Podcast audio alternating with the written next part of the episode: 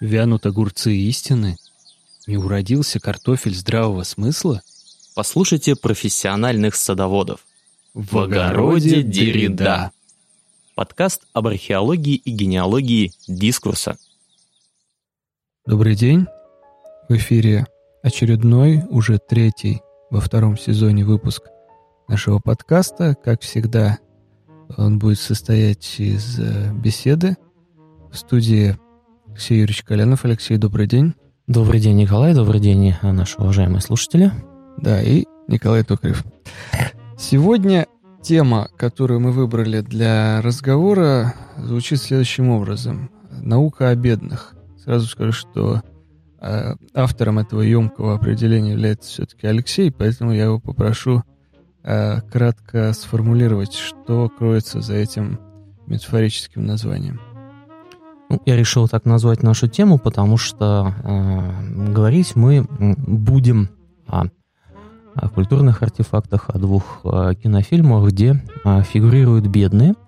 Э, главными героями являются бедные э, люди, и э, это как раз и э, сподобило меня задуматься о бедности вообще как о, о научной проблеме, и что современная наука э, нам вообще говорит о бедности, ну, в частности, социальная наука, хотя бедность являлась эм, а, объектом изучения а, не только социологии, а, можно вспомнить труды Адама Смита по экономике и его представление о бедности как о своего рода последствиях социального стыда, да, когда некоторые представители общества не могли себе позволить соответствовать э, укоренившимся или распространенным э, таким значит, э, э, нормам, э, таким уровням э, потребления или э, какого-то внешнего э, значит, э, богатства, внешнего обладания какими-то материальными благами. Вот, заканчивая, в общем-то, современными, достаточно э, такими э, интересными представлениями о бедности как э, последствия, последствиях социальной депривации э, целых э, достаточно масштабных по размерам групп. Вот. И бедность это, в общем, в контексте сложившихся сейчас и распространенных экономических систем очень серьезная проблема, потому что значит, очень, во-первых, много людей страдает от бедности, а, во-вторых, сложно находить а, какие-то способы изучения и э, значит, э, даже сбора статистической информации о бедных. Вот. Ну и в-третьих, собственно, а, борьба с бедностью – это одна из наиболее значит, важных, и это одна из самых актуальных сейчас задач, которые ставит перед собой мировое сообщество.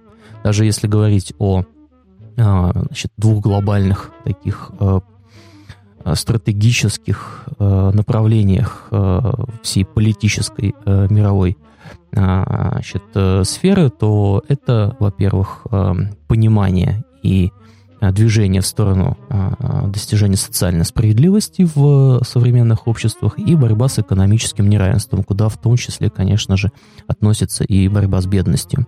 Поэтому тема крайне обширная, сложная и, на мой взгляд, интересная. Мне просто э, напомнило это название э, фильм Вернера Херцога «Уроки темноты». Вот здесь что-то что около того. Наука о бедных. Uh, да, возможно, uh, здесь есть uh, какие-то ассоциации, и тут бедные как объект изучения, бедные как объект изучения, тоже достаточно интересная Э, штука, потому что смотреть на них можно с совершенно разных сторон, и мы сегодня, на, в том числе говоря о э, произведениях, выбранных для этого эпизода, э, увидим, мне кажется, совершенно разные э, подходы, совершенно разные грани бедности, да? и, возможно, даже в каком-то смысле э, наши представления э, стереотипичные или так сложившиеся у нас э, в силу жизненного опыта и профессионального опыта – представление обязанностей, может быть, даже как-то поменяется. Я думаю, что прежде чем мы перейдем к подробному рассмотрению двух э, картин, которые сегодня мы выбрали для рассмотрения. Это будет один из э, дебютов э, Пьера Паула Пазолини и его фильм «Акатоне». И это будет э, более современный фильм, который снял корейский режиссер Пон Джун Хо «Паразиты», да, известный по церемонии «Оскар», по обсуждениям, которые происходили в момент его выхода. Да, разного рода дискуссии шли по главному вопросу, кто же все-таки паразит в этом фильме. Может быть, мы тоже э, попробуем сегодня дать ответ на этот вопрос. А прежде чем э, разбирать, собственно, фильмы, давайте попробуем очертить круг э, повестки да, вокруг этого феномена, феномена бедности, нищеты, который существовал э, в широкой культуре, да, как его трактовали э, разного рода религиозные течения, может быть, в исторической повестке. Что здесь э, в первую очередь приходит вам на ум, Алексей, какие а, аллюзии, какие параллели в культуре у нас с бедностью? Ну, во-первых, э, мы здесь должны, конечно, э, вспомнить религиозные э, образы и христианские образы, и образы даже и связанные с другими религиями.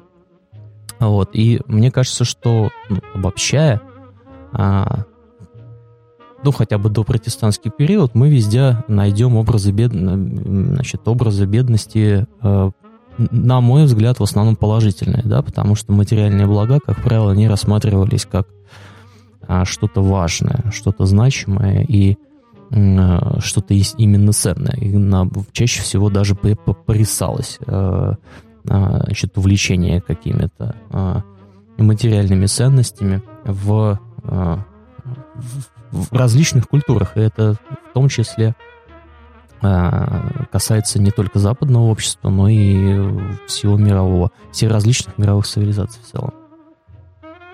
Мне вспоминается сразу э, миф, который Платон приводит в диалоге «Пир», где после выступления всех участников симпозия о том, э, что же характеризует Эрота – выступает, наконец, Сократ да, с его присущей непременной иронией и воспроизводит э, миф, который ему пересказала Диатима о том, что э, Эрот был сыном э, Пении, то есть богини бедности, и э, Пороса. Это загадочное божество, даже скорее не божество у греков, а такой, э, такая персонификация даймона некоторого, да, который то сближается у некоторых мистиков греческих с Хроносом, то он э, выступает олицетворением такой изобретательности, да, то есть, э, собственно, Диатима здесь имеет в виду, что любовь, э, она одновременно и нищая, и одновременно она, конечно, стремится к некоторому получению благ, да, то есть вот она такая, такая дихотомия там происходит. Вот. А пение, да, что характерно, она, а, собственно, зачинает эрота без согласия своего вот этого названного супруга, да, на а, перу, когда он после принятия слишком чрезмерной а, дозы нектара впадает в такое забытие, да, и лежит без сознания, что называется. Как бы на это посмотрели, интересно, сегодня с точки зрения новой этики. Да, это был, насколько я помню, день рождения Афродиты. Вот. А на самом деле... Новая этика, насколько я знаю, вообще предлагает все это вычеркнуть. И забыть. И забыть, да, вообще всю, всю античность, и особенно философию античную. Особенно Аристотеля с его, люб... с его апологетикой рабства. Ну да. А, на мой взгляд, действительно, а, в таком традиционных обществах, да, сам, сам феномен бедности, он э, мыслился не, несколько иначе, нежели уже вот в постхристианскую эпоху представляем себе его мы.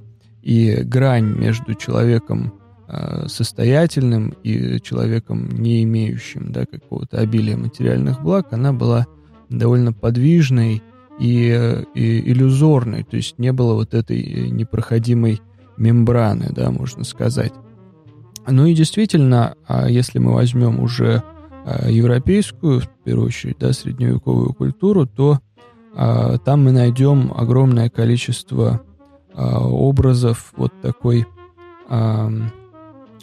ну, святости, обретения святости, да, через бедность, в первую очередь, конечно, это образ э, святого Франциска, да, и родоначальника нищенствующих орденов в церкви, да, которые э, отказывались даже от монастыря, от любого имущества и действительно посвящали свою жизнь проповеди в миру без привязки э, к каким-то материальным благам.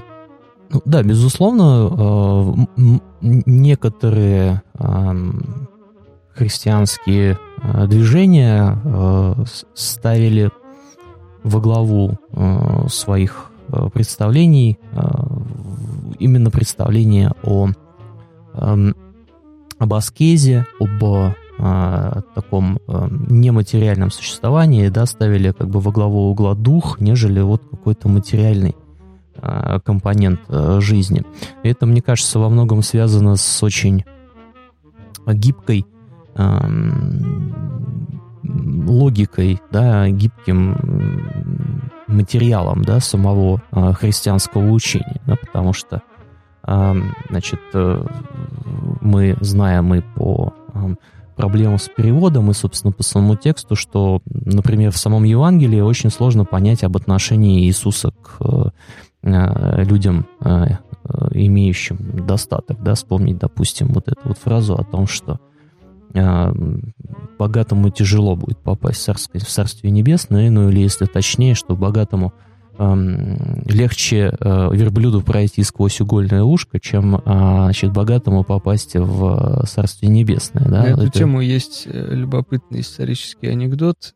Мы знаем из Библии, что легче верблюду пройти через угольное ушко, чем богатому войти в Царствие Небесное. И вот однажды Козимо Медичи, правитель Флоренции 15 века, задумал такую штуку, которую бы мы могли назвать хэпнингом. Он поставил на площади Синьории большую золотую иглу в виде шпиля высотой в 20-25 локтей, ну, видимо, метров 12. Метров 12. И игла эта из чистого золота расширялась к низу, образуя э, ворота в виде ушка. И через это ушко Козимо Медичи провел белого верблюда – это, этот хэпнинг, как бы мы сейчас сказали, видимо, имел двойную цель. Во-первых, показать, что Библия не так уж права во всех своих утверждениях. Но самое главное, наверное, для Медичи было представить э, Флоренцию как некое Царствие Небесное. Есть э, вообще-то, ну, такое этимологическое исследование, откуда вообще взялось вот это вот выражение. Это, конечно, связано с, ну, с проблемами э, перевода. Э, евангельских текстов, но вообще есть э, версия, что игольное ушко — это э, ворота, торговые ворота Иерусалима. Это было что-то вроде такого эм, такого лаза или такого прохода, где очень небольшого, даже воротами это сложно было назвать, но по нему перемещали товары, да, и действительно, там, если мешки туда пролезали, то целый верблюд туда пролезал с трудом. Вот, видимо, поэтому и возникло это выражение. А, и любопытно, что в народной культуре, да, если мы возьмем а, средневековые какие-то небольшие фарсы, да, пьесы, которые разыгрывались, опять же, а, или возьмем более позднюю традицию, там, комедия дель арте, еще какие-то, или в русской традиции, да, опять же, средневековых, Э, подобных представлений. Там образ бедного очень часто сопряжен с образом вот такого плута, да, тоже трикстера, который на самом деле всегда оказывается и умнее, э, значит, богатых и так далее. Хотя очень часто, вот я помню, было такое еще советское издание французских фарсов, и там обыгрывалось, э, обыгрывалось тот факт, что бедные они не только вот изворотливо относятся и стремятся что-то получить от власть имущих или там, купцов каких-то, они еще и друг друга постоянно обманывают. Чаще всего это связано там либо с вопросами супружеской неверности, либо с того, как вот, там кто-то притворяется уж совсем бедным, дабы еще что-то заполучить и так далее. Вот сегодня, когда мы дойдем до обсуждения а, фильма «Паразиты», я думаю, это можно будет еще раз вспомнить, потому что там этот сюжет встречается неоднократно и даже является завязкой сюжета. Да, а, вот с бедностью, например, даже если мы возьмем, ну, например, русские сказки, да, а, всегда связан образ действительно такого Емели. С одной стороны, значит, получающего все каким-то магическим волшебным образом, да, значит, по щучьему велению, который получил внезапно какой-то способ или предмет, позволяющий ему, значит, обладать какими-то возможностями, да? То есть э, бедный человек это тот, кто хочет э, получить э, чего-то ничего, например, не делая, да? То есть это вот с одной стороны отсылка к э, значит, основной такой причине обыденного понимания бедности это лень, а с другой стороны в сказках часто бедные становятся действительно, получают значит, какое-то богатство именно благодаря своей вот этой природной находчивости, да, и, в общем, установке на то, что э, нужно быть материально обеспеченным. Но это достаточно такой интересный вопрос. Вот Э, стоит задуматься, а почему вообще люди стремятся к какому-то материальному благу, да, что вот оно им, в общем, дает, да, почему это именно, как правило, для многих мифов это вот все-таки какая-то цель, да, а, вот, и почему, наверное, эти мифы, ну, все-таки чаще связаны с каким-то дорелигиозным сознанием, языческим, ну, или, может быть,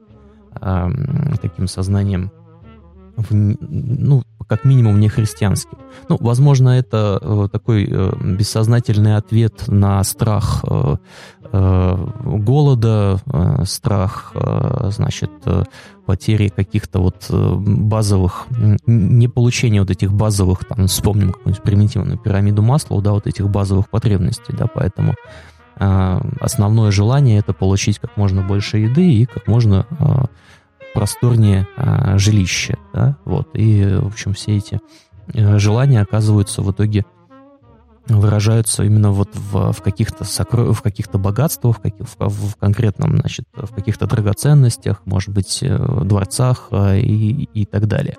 Вот.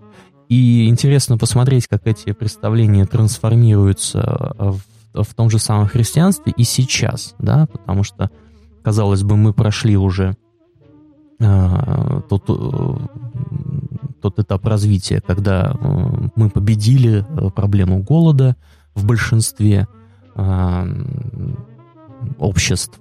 Но, тем не менее, все равно а, по какому-то такому на каком-то таком автоматическом в стремлении все равно сохраняется вот это желание а, обладать э, богатствами, да, желание обладать а, какими-то материальными благами. Оно, а, с одной стороны, транслируется и передается из поколения в поколение, значит, добавляется масло в огонь, э, наверное, какими-то образами культуры, образами медиа, образами, которые э, транслируют с помощью рекламы, там, скажем, э, бизнес и корпорации и так далее, да, то есть мы вот в каком-то смысле, а, несмотря на то, что какие-то базовые причины в стремлении к материальному благу у нас, в общем-то, по большому счету, уже не актуальны, все равно продолжаем а, а, хотеть, значит, каких-то ценностей, да, какого-то как богатства, значит, э, комфорта, а, значит, и так далее, да, то есть это до сих пор, до сих пор это является а, желанием людей. Ну и, в общем-то, никакие утопии, никакие идеологии, а, значит, как минимум, ну, наверное, в, в западных обществах вот это вот не могут никак э, вот, вот, этот, вот это желание э, искоренить, да, несмотря на то, что мы уже переживали и социализм, и значит, Маркс предсказал, что все равно мы все будем где-то там в коммунизме, Ну вот, э, тем не менее, э, вот эти пока представления не прижились, да, э, где мы отказываемся, как бы понимая, что эти материальные блага, возможно, не самое важное, не самое нужное. Вот, это достаточно интересно, на мой взгляд.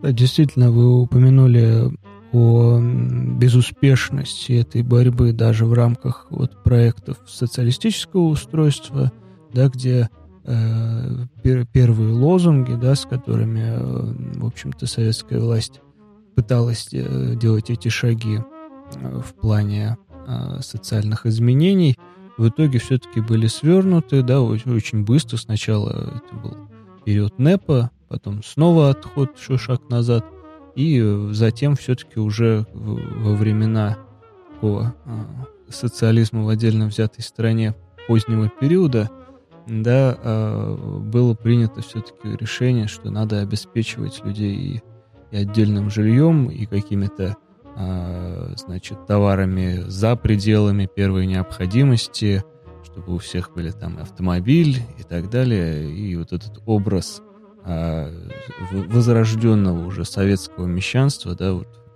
в доперестроечную, наверное, и особенно в перестроечный период, он снова ярко зажегся на социальном небосклоне. Я думаю, что и продолжает э, гореть и сиять, и тут не, можно вспомнить и Голковского с его представлениями там о современных российских навиопах, вот, и современных мещанах, э, которые нас тут никуда не девались. Вот, и, можно сказать, чувствуют себя прекрасно в, во многих современных, и не только в российском, но и, в принципе, в, в капиталистических обществах. И это, кстати, вот нас э, потом стоит на это обратить внимание в связи с «Паразитами», э, южнокорейским фильмом, потому что там вот этот образ, мне кажется, в, а, в этой семье зажиточной, да, э, вот он прям очень ярко проявляется. Да, я абсолютно согласен.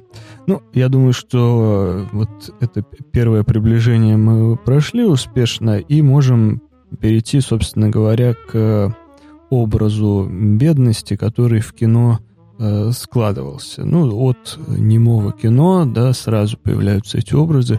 В первую очередь, наверное, каждый вспомнит э, тот образ, который создал Чарли Чаплин на экране, да, его бродяжки, или там в «Золотой лихорадке», как вот он борется со своей бедностью.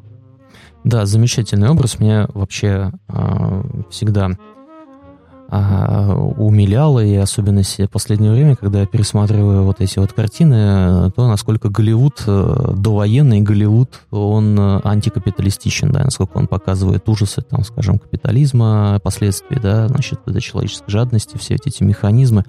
Вот, и образ бродяги, он как раз вот этот э, э, показывает прям какие-то совершенно чудовищные э, э, значит, последствия. А, человеческой и жадности, и неспособности, скажем, вот э, э, добиться какой-то вот этой вот с, с общественной справедливости, да, вот в этом а, сложном капиталистическом, сложном и беспощадном капиталистическом мире. Вот, э, да, и бродяга очень милый, и тем не менее он все равно пытается как-то выжить а, в, в этой реальности как-то пытается к ней приспособиться, и, видимо, у него что-то не получается, да, и вот этот вот эм, э, конфликт между личностью и системой, он, наверное, идет таким лейтмотивом, да, и во всех остальных э, произведениях, посвященных э, вот этой проблеме, да, потому что, ну, почему, казалось бы, такой э, простой человек, э, вроде бы и не, не имеющий каких-то пороков, а явно положительный персонаж, вот оказывается в такой ситуации, да, вроде как бы и находчивый, и умеющий выйти из сложных ситуаций, но вот тем не менее он как бы оказывается постоянно неудел.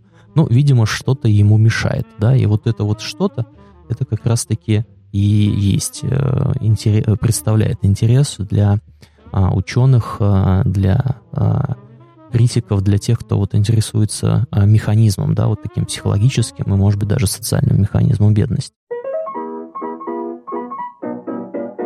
В этой связи можно вспомнить, что именно вот в период Великой депрессии в Америке появляется такая почти субкультура, да, это сложно назвать там классом или э, что-то подобное, да, хобо, да, слово, которое потом закрепилось, конечно, сейчас просто является обозначением человека бездомного, не имеющего средств к существованию – а тогда это был довольно любопытный феномен. То есть множество людей, которые были, которые потеряли работу в результате финансового кризиса, э, которые перемещались по стране в товарных вагонах, да, и пытались хоть как-то заработать, хоть, хоть что-то э, что-то добыть, вот они объединились в такую своего рода социальную сеть. Э, и есть несколько любопытных исследований на этот счет – как они оставляли друг другу э, какие-то пометки, да, сигналы, э, обычно графического характера. Например, что вот какой-то дом они помечали особым символом, который обозначал, что здесь можно получить работу, да, какую-то паденную работу, или здесь, во всяком случае, не откажут в куске хлеба там, или тарелке похлебки. Они друг другу сообщали, каких, э, на каких рейсах там не так строго проверяют эти турники, да, что можно там спрятаться. Ну, в общем, это пока не закончился период Великой депрессии, была довольно, довольно серьезная, вот, по-настоящему социальная сеть.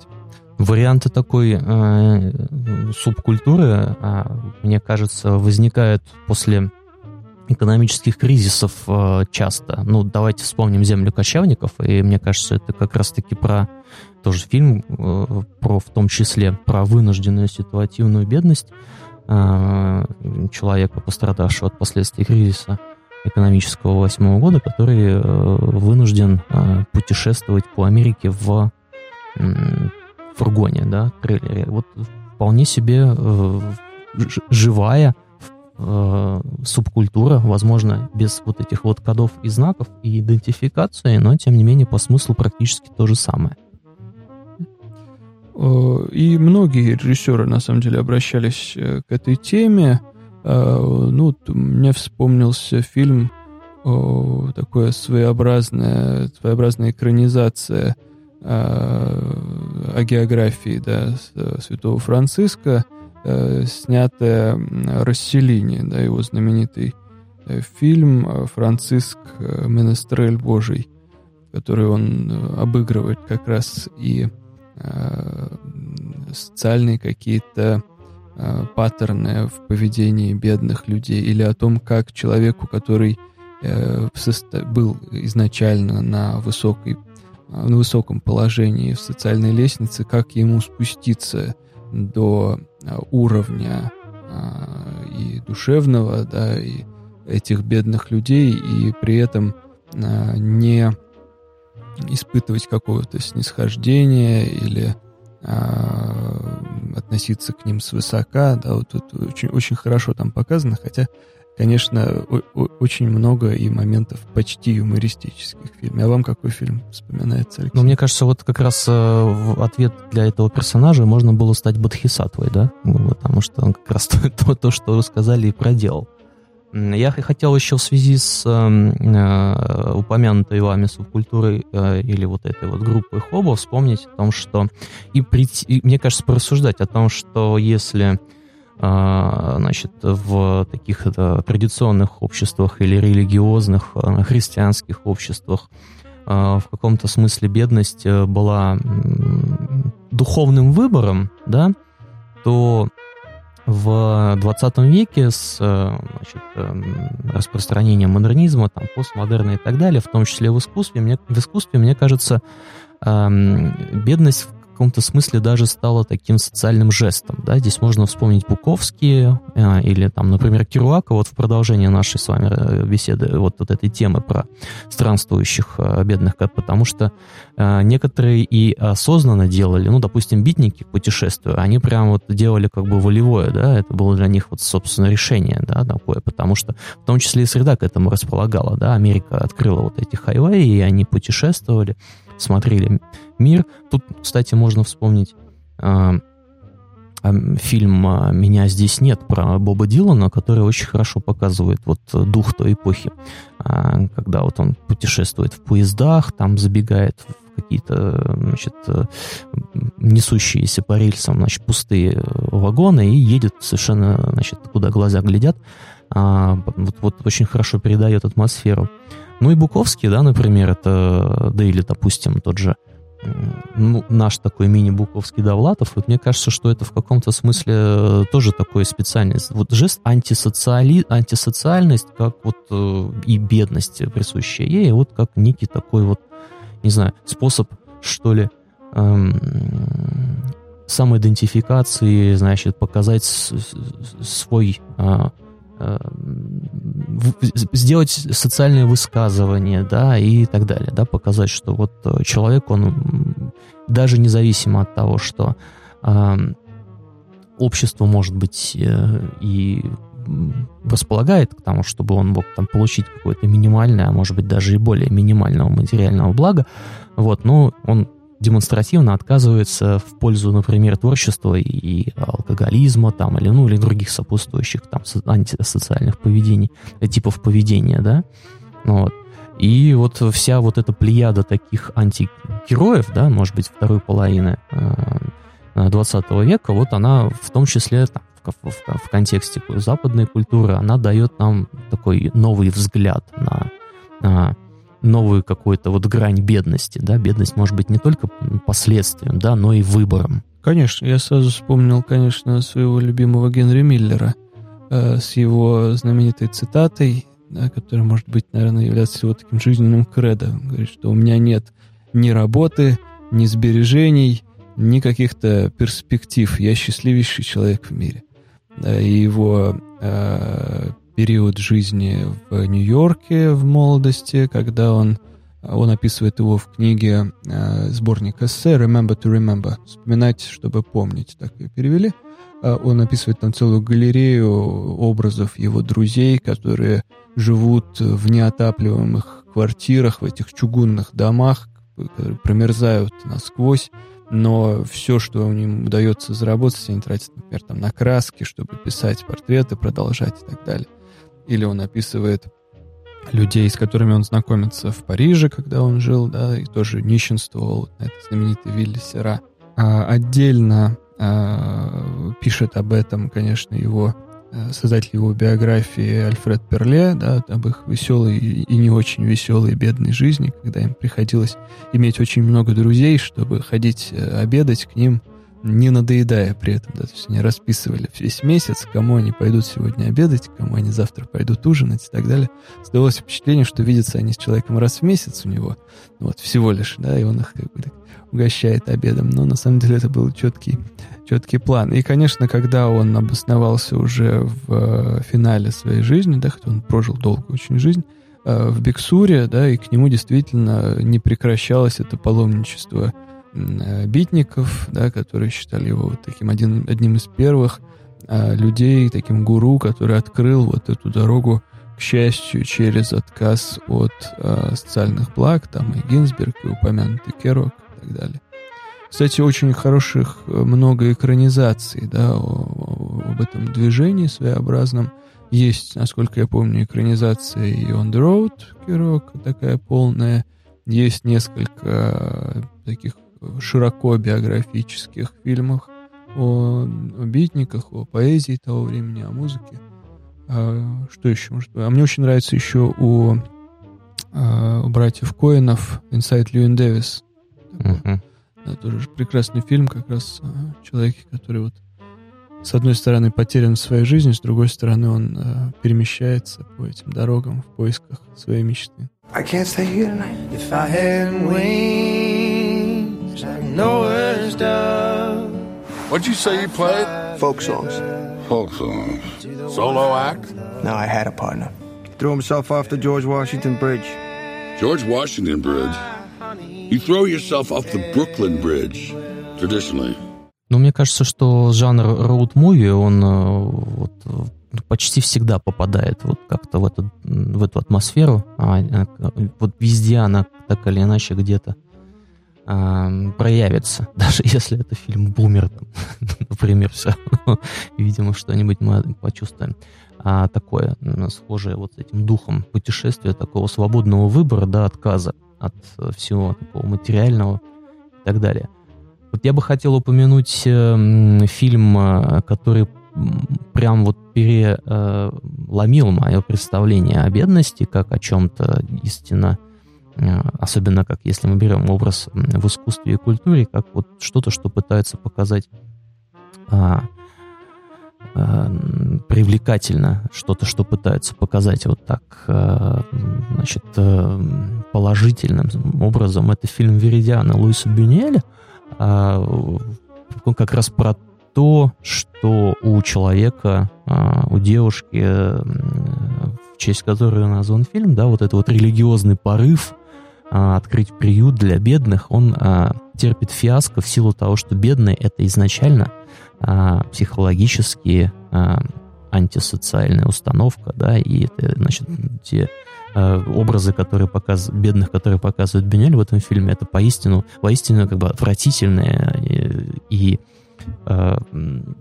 неприятные образы, да, то есть вот, например, те нищие, которые там э, показаны как э, днем они просят милостыню, играют на каких-то инструментах, они калеки там и так далее, на самом деле оказываются э, злобными э, агрессорами, там, значит, они э, избивают своих близких, э, значит, они, в общем, очень плохо себя ведут и э, пытаются в прямом смысле даже издеваются над теми, то, что, что называется, кусают руки, которые их кормят, издеваются над э, девушкой, говоря у нее за спиной, произнося какие-то гадости там и так далее. И вот этот вот образ очень, э, ну, яркий, да, значит, так далее, особенно в, в, в тех культурах, где, ну, например, в, в нашей российской православной культуре это вот один из э, таких э, неотъемлемых компонентов помогать э, малоимущему, да, чем-то, в том числе э, бедному и так далее. Вот и, и считать, что в каком-то смысле его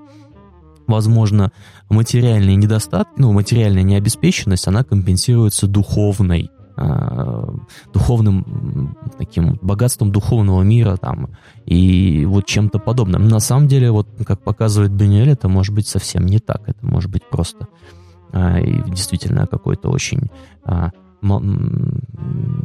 такой, такая группа малодушных людей, которые в силу своего такого, значит, очень агрессивного отношения и очень а, ограниченного, узкого а, мышления, да, а, озлобленности такой, да, на самом деле ничего, никакой духовности, в общем, там нет.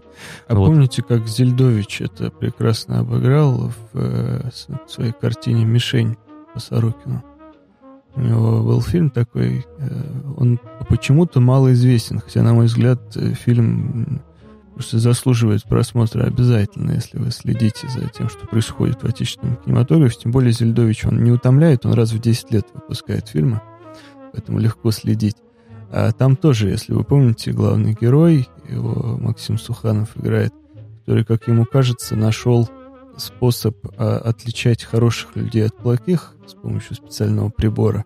И вот он, э, будучи человеком крайне состоятельным, он там министр природных ресурсов, как, как, ни, ни много ни мало, по всей, значит, Москве собирает как раз всех нищих и бездомных, потому что его прибор показывает, что вот они как раз являются носителем всего хорошего в человеке, собирает их к себе, значит, в дом, приглашает устраивать такую вечеринку – и сначала действительно это выглядит очень замечательно. Они, ну, всех их, э, всем разрешают им помыться, поесть хорошо и такая приятная вечеринка, но к концу, конечно, это все перерастает в страшную вакханалию, в которой, собственно, он, он и погибает в конце от рук этих же людей, которых он пригласил. Когда я первый раз смотрел, мне показалось, что это действительно прям, прям прямая цитата почти из Бунюэля.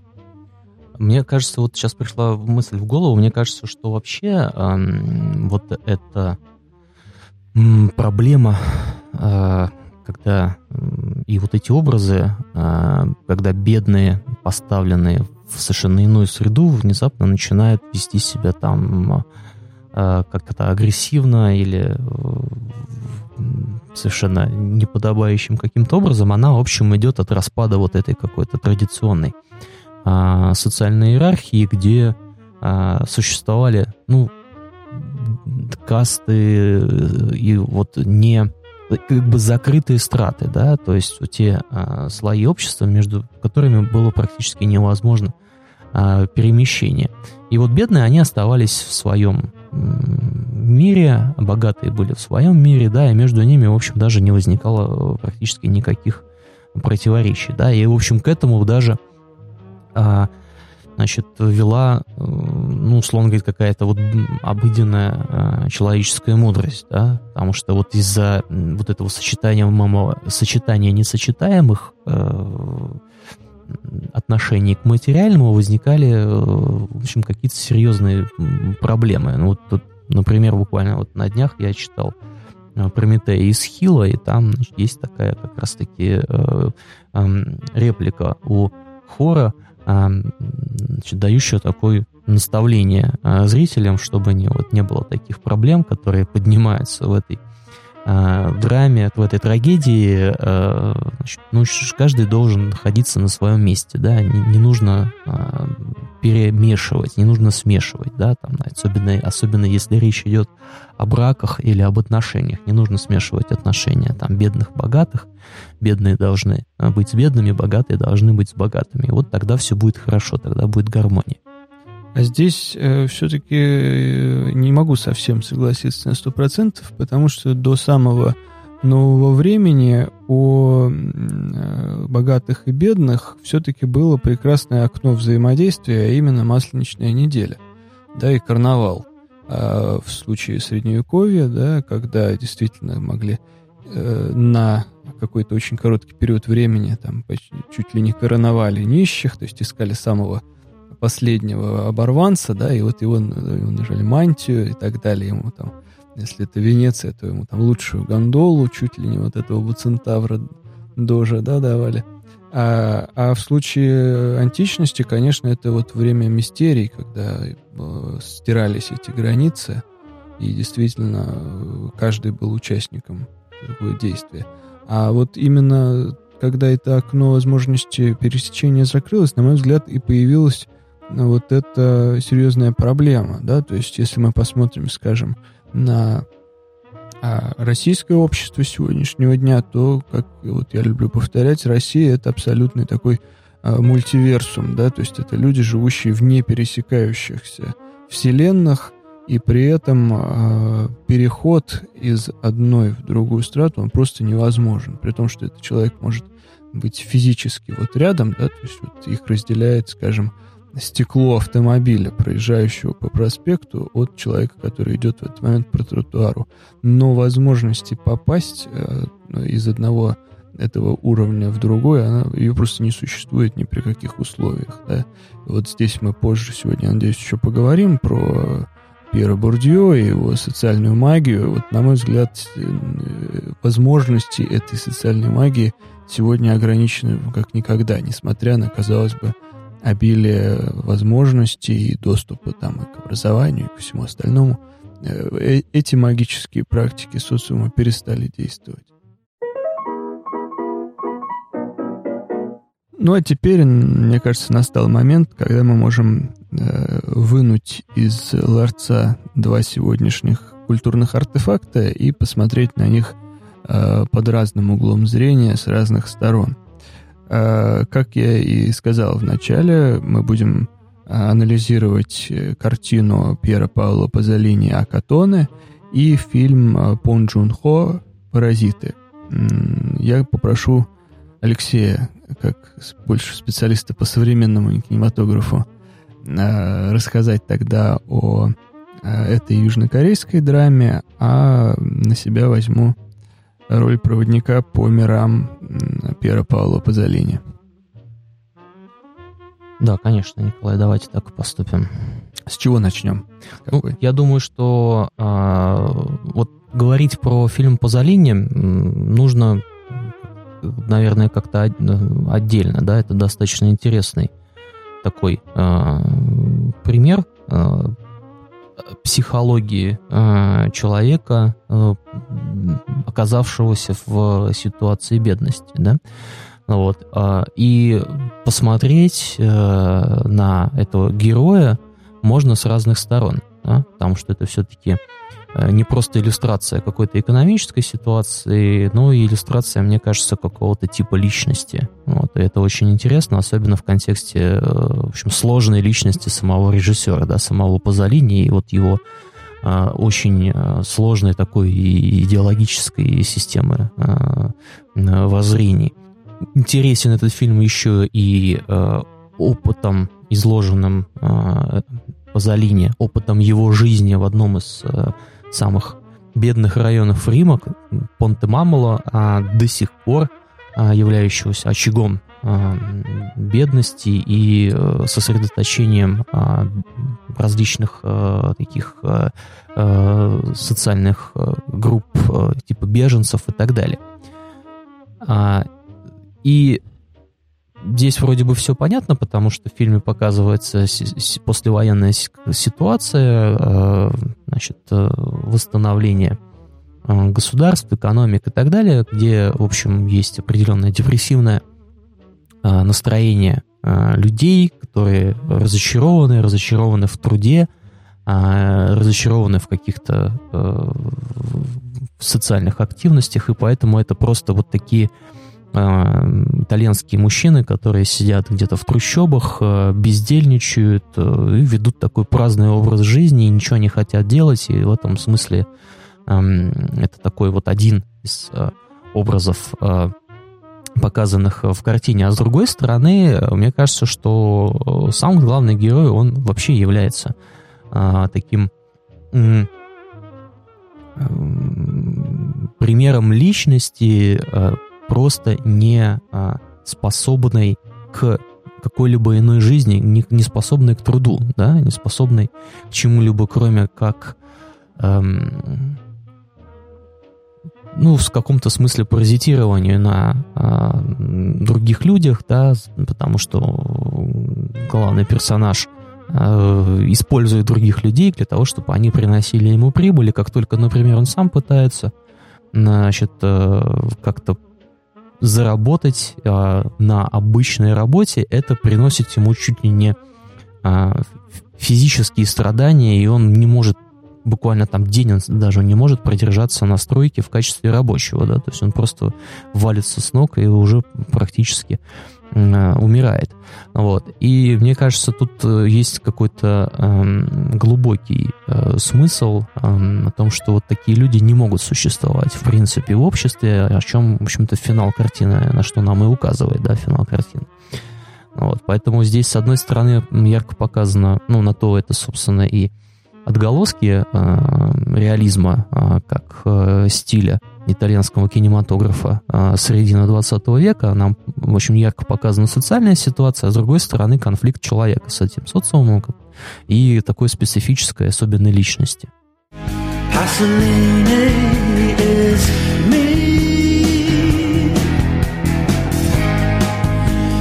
Tony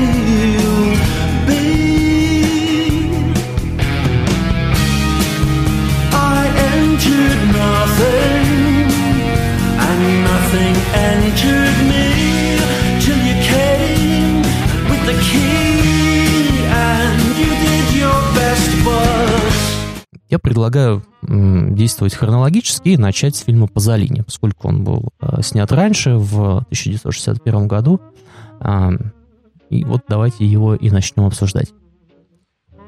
Э, я поддержу. Действительно, Пазолини можно назвать... Э, вот, вот если кто и знал э, нравы итальянского низа да, того времени, то это Пьер Паоло Пазолини – и э, мы, мы сегодня будем работать в том числе в рамках анализа его э, собственных комментариев и к этому фильму, и в целом к э, тому его режиссерскому опыту, с, котор, с которым мы его знаем вот по ранним работам. А он упоминает о том, что действительно к нему часто обращались даже другие режиссеры, итальянские знаменитые, чтобы он их консультировал, когда они снимали что-то вот о бедных районах, о жизни трущоб, о полукриминальном мире. Вот, например, э, Пазолини консультировал Федерико Феллини, когда тот снимал знаменитый фильм с Джузеп, Джульеттой Мазиной, да, «Ночи Кабирии», который тоже о, о жизни, как сейчас это называется, секс-работница, да, то есть вот такой э, девушки, которая лишена э, возможности как-то цивилизованным образом, да, зарабатывать себе на жизнь. Вот и даже Пазоли немножко упрекал, что Филини очень много углов сгладил, да, потому что вот, если снимать совсем так, как э, разговаривали люди в, в, в той ситуации а, в то время, то это уже на экраны, наверное, сложно было бы э, сложно было бы это показать. Вот. Но Пазолини действительно остается, остается для себя, оставался всегда именно писателем. Он так и обозначал свою профессию, что в первую очередь писатель. А, тогда еще в итальянских паспортах э, была эта графа «профессия», как и вот в старых документах, скажем, дореволюционных э, в России. А он написал несколько книг о жизни вот как раз маргинальных слоев населения. В первую очередь это как раз э, его книга «Шпана», она переведена «Ла рагаци Девито», да, насколько я помню, так по-итальянски – есть русский перевод, можно ознакомиться. И второй его роман э, как раз он и экранизировал в виде фильма Акатоне. Собственно, Акатоне — прозвище главного героя, которое также дословно переводится как вот нищий, да, то есть совсем босяк. Человек, совсем не имеющий никаких средств а, к существованию. А, действительно, и Алексей начал эту линию, и я ее поддержу. И самое главное, что ее поддерживал сам Пьер Пауло, когда он выступал против интерпретации своих и вот кинокартин, таких как э, Катоне или Мама Рома, да, тоже схожий сюжет, а, интерпретации их как социальной критики, потому что его это интересовало, собственно говоря, последнюю очередь. Более того, он выступал как э, человек, возвещавший э, о смерти неореализма, во всяком случае, о смерти неореализма в Италии, таким, как мы его знаем по фильмам э, Расселини, по фильмам Виторио де Сийка, да, когда вот, не знаю, там Умберто Де его фильм, весь фильм практически мы наблюдаем, как пенсионер пытается свести Э, концы с концами, то, чтобы заплатить за комнату, продает последние часы, то пытается как-то сэкономить на жилье, ложиться в больницу. Ну, то есть вот э, чистое, э, ничем не, не пропущенное ни через какой фильтр, чистое страдание бедного человека. Да, вот Пазолини от этого хочет уйти, и или он... похитители велосипедов. Или, Тут или самый, самый наверное, яркий да. пример, один из наиболее известных фильмов этого, этого направления, да-да-да, тоже. Вот. Безнадежности. А, да, и, и Пазолини, он как раз уходит, и это выражается и в стилистике, да, то есть он не использует вот этого почти подглядывающего э, элемента, да, когда вот ставится камера, да, и просто разыгрывается какой-то сюжет из жизни э, людей, вот э, какие-то социальные зарисовки. Нет, он делает короткие планы, люди Э, актеры, а он чаще работал именно с неактерами, да, и это тоже часть его а, такого профессионального инструментария, часть его а, богатого опыта вот, кинематографического. А, его, его интересует прямое высказывание и чаще всего о а, уходящее от а, при простой критики или какой-то бичевания, да, социальной несправедливости, выход на совершенно другой уровень. Вот э, действительно, как вы, Алексей, сказали, что очень-очень сложный э, психологический тип и самого автора, да, то есть Пазолини действительно человек, для которого э, три фигуры имели главное значение. Это Карл Маркс, да, поскольку Пазолини оставался убежденным, конечно, коммунистом, вот таким тольяттинцем, да, в плане того, что вот старый старой школы, вот, идей сопротивления и так далее. А второй личностью Зигмунд Фрейд, поскольку, конечно, а, Пазолини является очень утонченным исследователем и человеческой сексуальности, и различного рода а, перверсий, в том числе с этим связанным, да, то есть показывает э, эту стихию. И, как ни странно, третьей фигурой является Иисус Христос, да, потому что, конечно, мы знаем, что э, Евангелие от Матфея экранизировал, да, Пазолини, но он, конечно, оставался в этом смысле таким, э, при том, что, конечно, он получал очень много э, критики со стороны вот именно такого э, традиционного клерикального крыла в Италии, но он оставался, конечно, убежденным христианином. То есть вот человек, сочетающий все эти три, казалось бы, ну вот, э, не пересекающиеся э, направления. Вот. А, Алексей, когда вы первый раз смотрели а, Катоне, у вас э, было ощущение, что здесь есть что-то помимо а, вот прямого социального высказывания? Ну, я, э, во-первых, э, сразу заподозрил там, э, мне кажется, высказывание не столько социальное, сколько высказывание, наверное, такое проблемное или философское, может быть, в каком-то смысле и даже и религиозное. Мне кажется, что вот тот, мое мнение, мне кажется, что тот мир, который показал Пазолини в виде вот этих вот бедных районов а, э, итальянского города это э, некий идеальный утопический марксистский э, мир будущего, в котором никто не работает и в, как, в этом мире не может выжить человек такой, как Акатоне, да, как главный герой, потому что он как бы отторгается вот этой гармонии, да, вот этой гармонии отсутствия труда и, значит, праздности, да, вот, с одной стороны. С другой стороны, а, здесь, видимо, какое-то...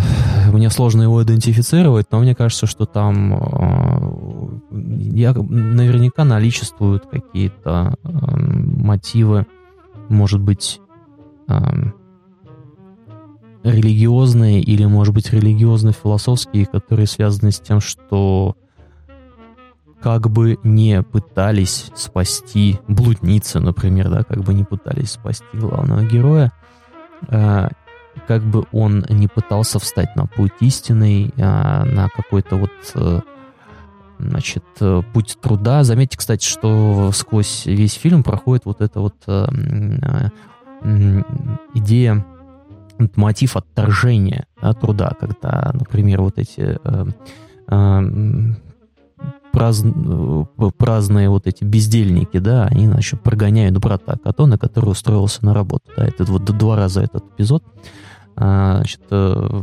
отторжение вот этого а, родственника главного героя. Да, и человек, запятнавший себя трудом. Да, человек, запятнавший себя трудом.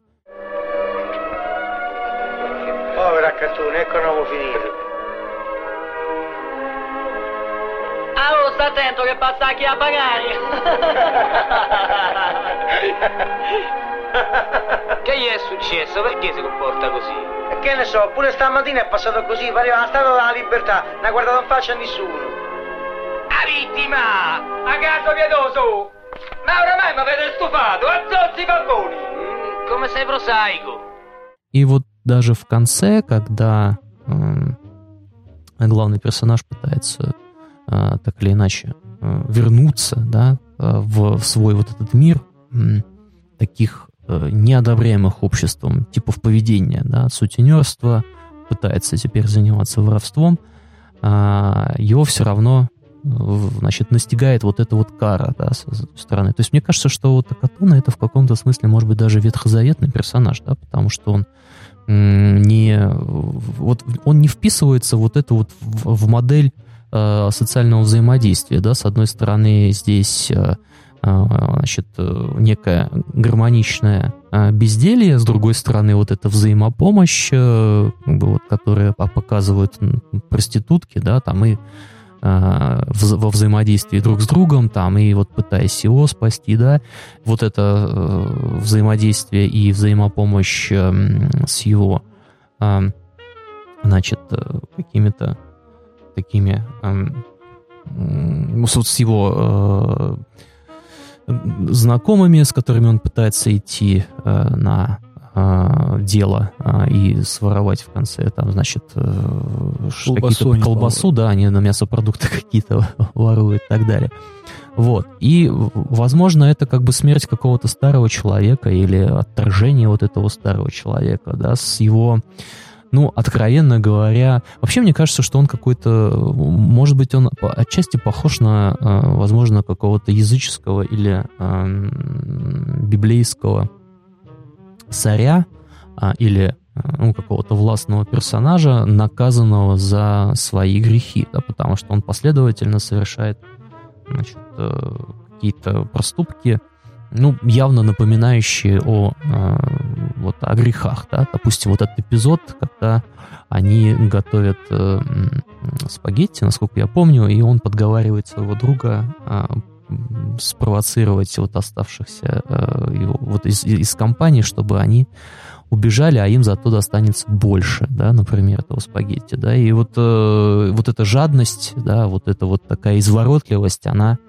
э, как будто бы порисается, да, как будто бы вот она наказывается, да, и с другой стороны парадокс, мне кажется, что, э, и это в этом смысле заслуга Пазолини, а, вот этого взгляда, который он нам показывает, что ну, мы, мы как бы сострадаем этому персонажу, мы ему сочувствуем, и это вот э, удивительно парадоксальное ощущение, да, что с одной стороны мы видим, ну, откровенно говоря, плохо ведущего себя и эм, ну, вот, вот мы начали с, с новой этики, я думаю, что в современной бы э, в современной реальности его бы тут же отменили такого персонажа, да.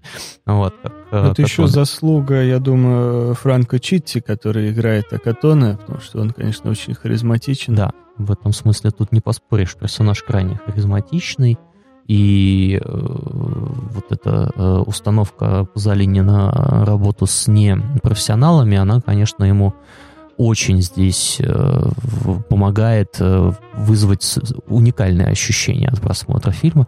Это для многих фильмов Пазолини характерно. Ну, вспомним того же Иисуса в Евангелии от Матфея, совершенно уникальный, по-моему, образ в мировом кинематографе. Вот. И здесь, вот, вот если возвращаться к Акатоне, мне кажется, что здесь вот вся сила этого фильма, она вот основана на вот таком каком-то эмоциональном парадоксе.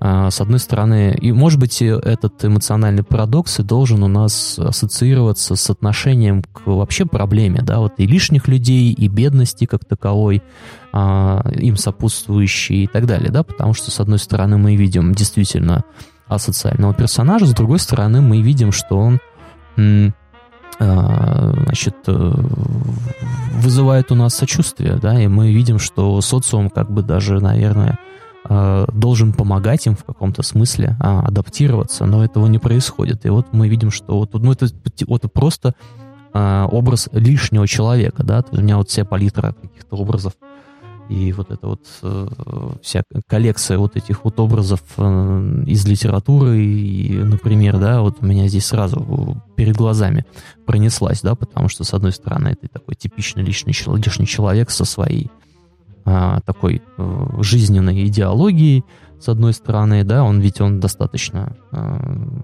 скажем так, у него достаточно крепок его э, стержень, да, вот внутренний, да, у него есть достаточно такие твердые установки по жизни, вот, э, но тем не менее он никак не может себя в, найти, да, он никак не может просто место себе где-то найти, и это вызывает, ну, сострадание, да, вызывает как бы ощущение такое, э, такого странной эмоции, э, странной эмоции, да, на, на грани отвращения и э, сочувствия.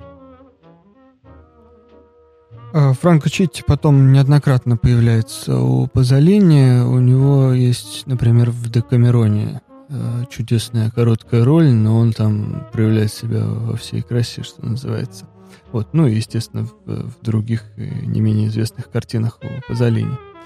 А, что интересно, и об этом и сам режиссер говорил, да, и сразу порекомендую. Э, мы с Алексеем до начала этого подкаста почитали чудесное интервью, которое взял у Пазолини Освальд Стек в 1968 году, в котором это, это очень долгое интервью, и целая книга издана по мотивам а, этого разговора, в котором Пазолини довольно подробно открывает э, свой а, творческий опыт и показывает почему он работает так, а не иначе, в том числе и его а, вот пристрастие к работе с неактерами, да, вплоть до того, что вот он говорит, когда я использовал массовку? Только когда у меня в фильме присутствовала массовка по сюжету, да, это есть э, такой кино, киноальманах э, Рогопак по uh-huh. начальным буквам э, режиссеров, которые сняли туда каждый свой кусочек, Расселини, э, Гадар, э, Пазолини и Григоретти. Вот, четверо сняли. Вот там у Пазолини есть э, небольшой получасовой фильм э, «Рикотта. Овечий сыр», где даже, кстати, Орсон Уэллс снимается. Вот, и там э, как раз э, очень яркое вот как раз социальное высказывание в этом коротком фильме. Вот, но там как раз присутствует массовка, потому что по сюжету идет съемка фильма. Вот, и это была, собственно, массовка. То есть вот он э, был сторонником э, того подхода, да, что э, в кино э, нам не нужен вообще символизм. Да, то есть это и является, в общем-то, залогом э, транснациональности и, как сам Пазолини говорил, трансклассовости даже. То есть один и тот же фильм может быть понят э, вне зависимости от того, что ты клерк в Ирландии или ты руководитель компании в Японии, например. Да? То есть здесь не нужен никакой перевод и не нужен никакой символизм. То есть э, реальность в кино э, автор может выразить посредством самой же реальности. Да? То есть ему Э, сколько угодно мы можем читать описание неба у Толстого, но если просто мы через хороший объектив снимем э, закат, да, то, в общем-то, здесь и не нужно будет никакой метафоры, никакого художественного описания. А Пазолини как раз в интервью а, вами упомянутом а, говорит о том, что семиотические коды реальности и реальности в кино совпадают, поэтому мы можем пользоваться кино как прямой иллюстрацией реальности. Это, кстати, очень, мне кажется, интересно и важно, и особенно его дальнейшая ориентация на э, вот эти вот научные изыскания лингвистов и семиотиков 20 э, века, в частности, упоминание вот идеи Якобсона о том, что кино — это метанимическое а, искусство, а не метафорическое. Оно объясняет не с помощью образа, оно объясняет с помощью детали. Вот, мне кажется, это очень принципиально важно, я думаю, что на это стоит обратить внимание. Конечно, и мне кажется, что именно поэтому так удались э, Пазолини три фильма на средневековые сюжеты, да, это его «Цветок тысячи одной ночи», «Декамерон» и э, «Кентербери Тейлз», да, которых создается ощущение абсолютной подлинности, то есть это вот перенесли камеру мы на да, много веков назад и сняли жизнь, то есть когда он снимает э, действительно скажем, Флоренцию, да, и, и показывают, у нас не возникает никаких даже э, малейших сомнений именно через детали, потому что, естественно, там нет тех бюджетов, которые сейчас в исторических фильмах выделяют на декорации, там буквально съемки у э, разрушенной бомбардировкой американской стены да, в Риме. Вот, но э, сидит Нинета Давали, и по, по самым мелким элементам, вот та самая метонимия, Э, мы, мы воспроизводим тут же у себя в сознании всю эпоху. Ведь э, в Средневековье это действительно была эпоха метонимии, как нам убедительно медиевисты много раз доказывали, да, что вот, например, э, там зуб святого — это весь святой. То есть это не зуб святого в нашем понимании, это он весь. Или королевская печать — это и есть король, это и есть полнота власти. В том смысле, вот мой любимый Мишель Пастуро, он написал, как сложно было людям играть в шахматы первое время, когда их привезли, потому что никто не мог даже помыслить, что можно вообще на короля какое-то покушение совершить. Угу. Я, кстати, здесь вспомнил а, с, просто а, а, а отличную, прекрасную иллюстрацию а, в Евангелии от Матфея, где и, и эпизод Значит, э, когда Христос несет э, крест э, к Голгофе, а, снят из-за камера поставлена за плечами стоящих вот на первых рядах а, вот актеров массовки, и у, у зрителя создается просто уникальное впечатление присутствия прямо вот в этом, а, в этом моменте. Он, он видит, как а, человек несет крест, и половина а, кадра за, как бы за, за, закрывается плечами впереди стоящего человека. Это уникальное ощущение. И э, вот продолжая да, мысль, мне кажется, тоже очень, очень хорошо вы это уловили, о заброшенности а, Акатона в этот мир. Что это за мир? Здесь, мне кажется, вот стоит чуть-чуть остановиться. А, мы видим действительно послевоенную Европу, и не просто послевоенную Европу, а, а разрушенную, да, растоптанную Италию, которая, ну, как бы, да, формально вышла из войны чуть раньше окончания, но, тем не менее, конечно, пострадала очень серьезно, да.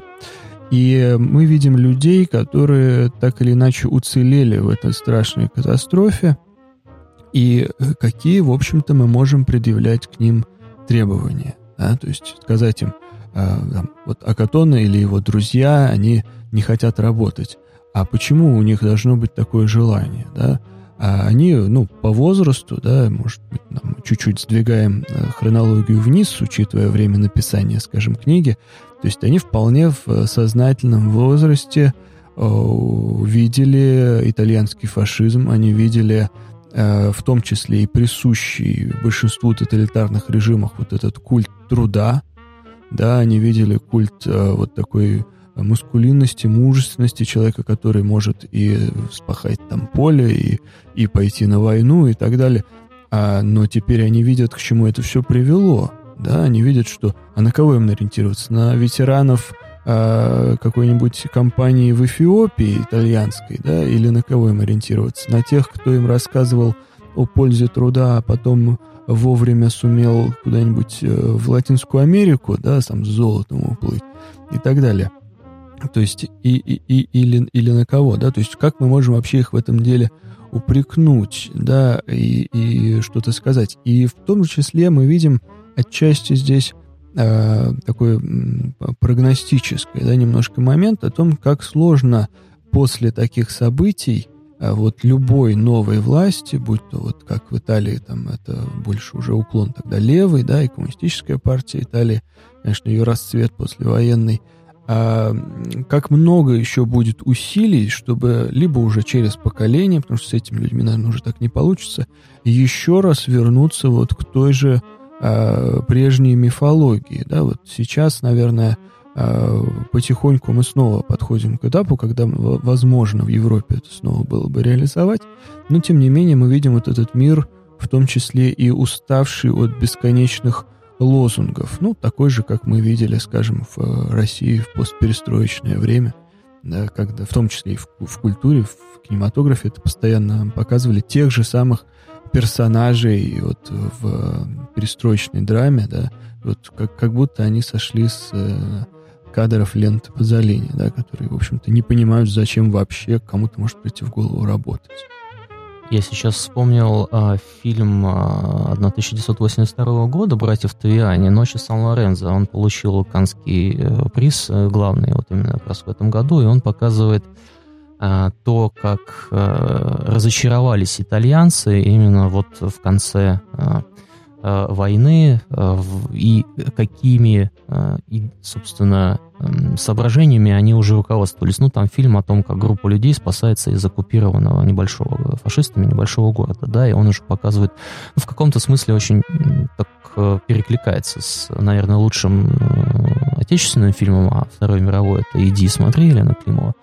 А, но вот фильм «Тавиани», он показывает э, дух и, скажем так, вот э, сознание итальянцев, э, вот, отбирающих друг у друга там крошки хлеба, да, там, значит, убивающих э, своих же братьев, которые там, например, вступили в ряды фашистов, там, и так далее, да, то есть вот э, он, он, этот фильм хорошо является таким своего рода предысторией к ситуации, показанной в фильме Пазолини.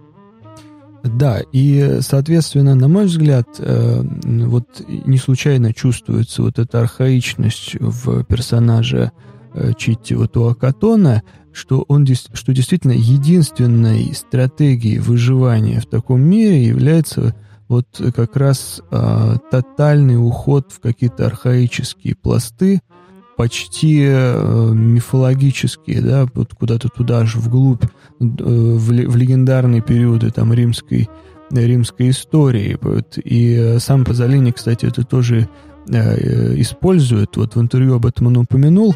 Я когда прочитал в интервью, немножко расстроился, потому что я думал, что я единственный, кто это заметил при просмотре.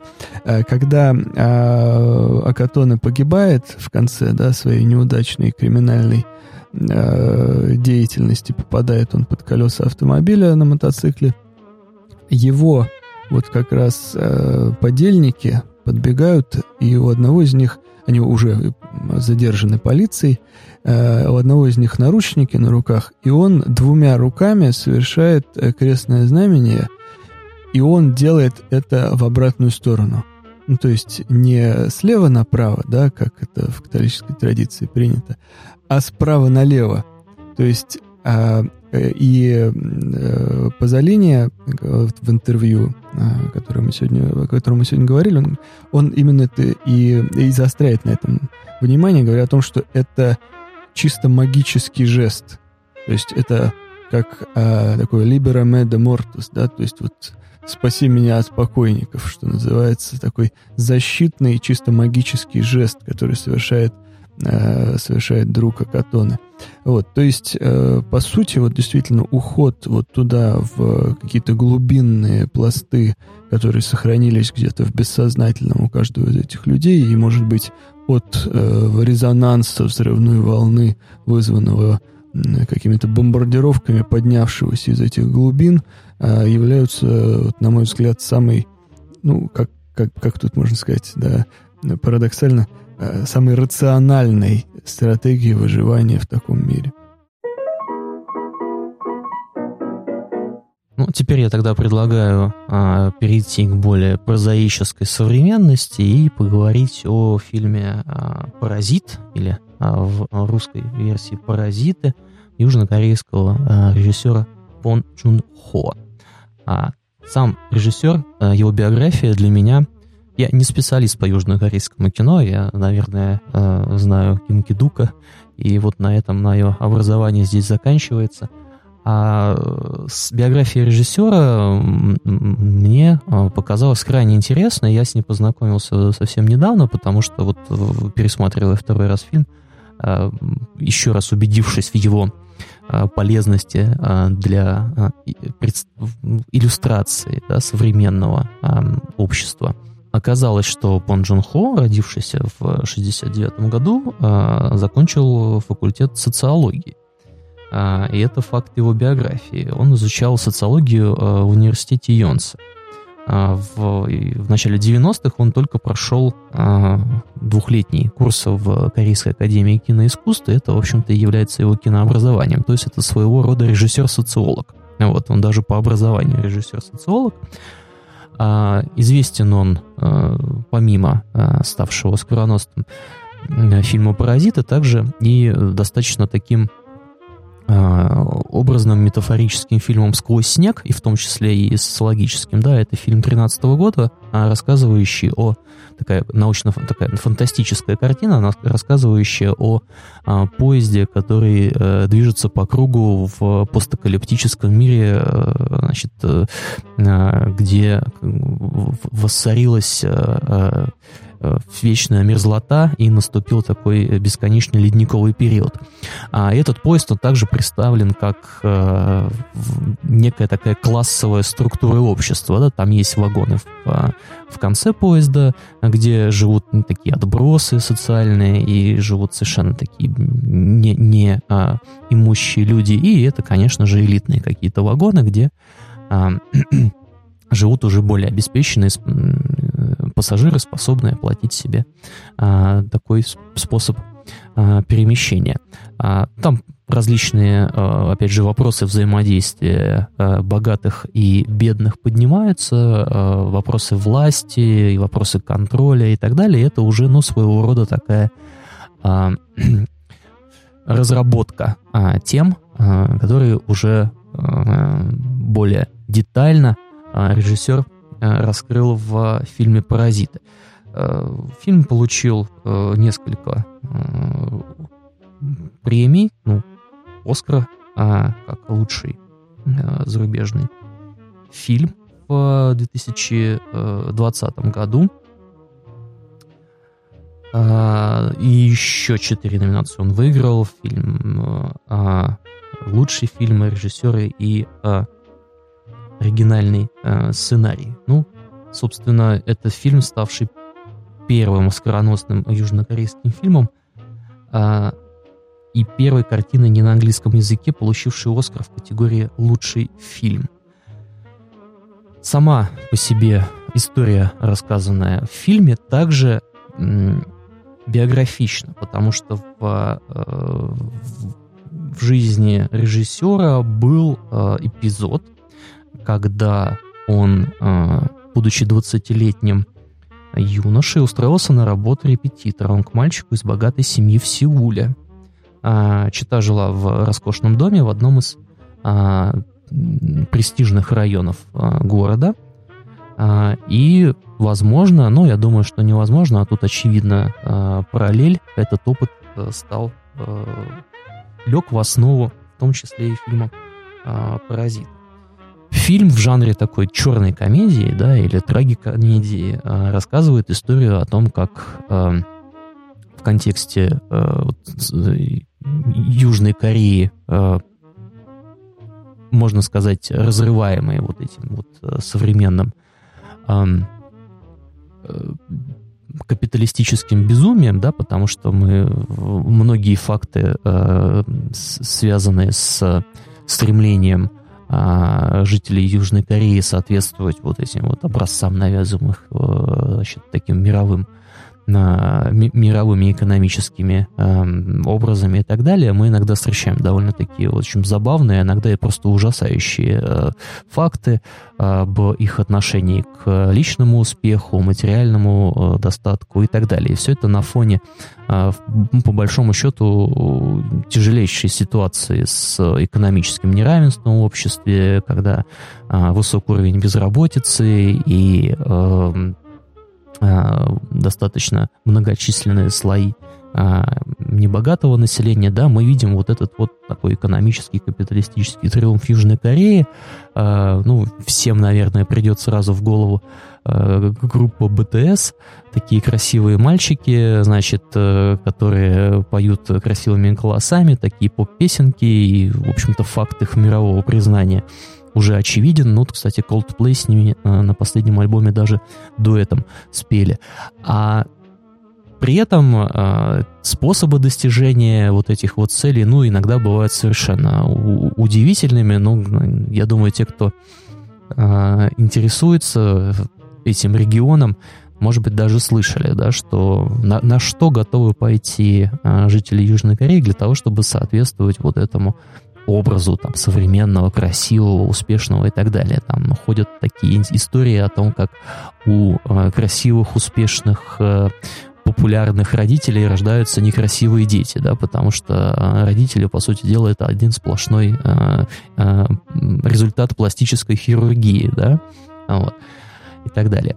Вот, и вот, вот эту э, ситуацию нам показывает э, южнокорейский режиссер в истории о том, как э, очень бедная семья, проживающая где-то в трущобах, э, пытается найти э, способы э, пробиться в, или как-то ну, хотя бы заработать деньги, э, пытается э, значит, найти средства к существованию, ну и, и что из этого получается. Да? Получается из этого история о том, как случайно э,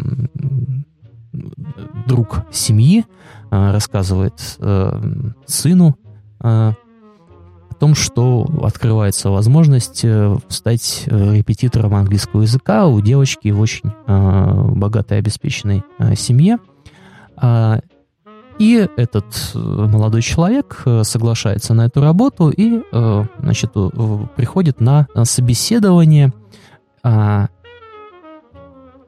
подделав документы об образовании в американском э, вузе, создав легенду о том, что он э, учился и знаком с американской культурой, которая для э, значит, зажиточных корейцев и это довольно интересный факт, является своего рода такой приманкой, ну или что ли таким элементом карго-культа, да, потому что они готовы поклоняться всему американскому, даже не проверяя его подлинность, да, что-то американское это уже знак, знак э, престижности, знак качества и так далее.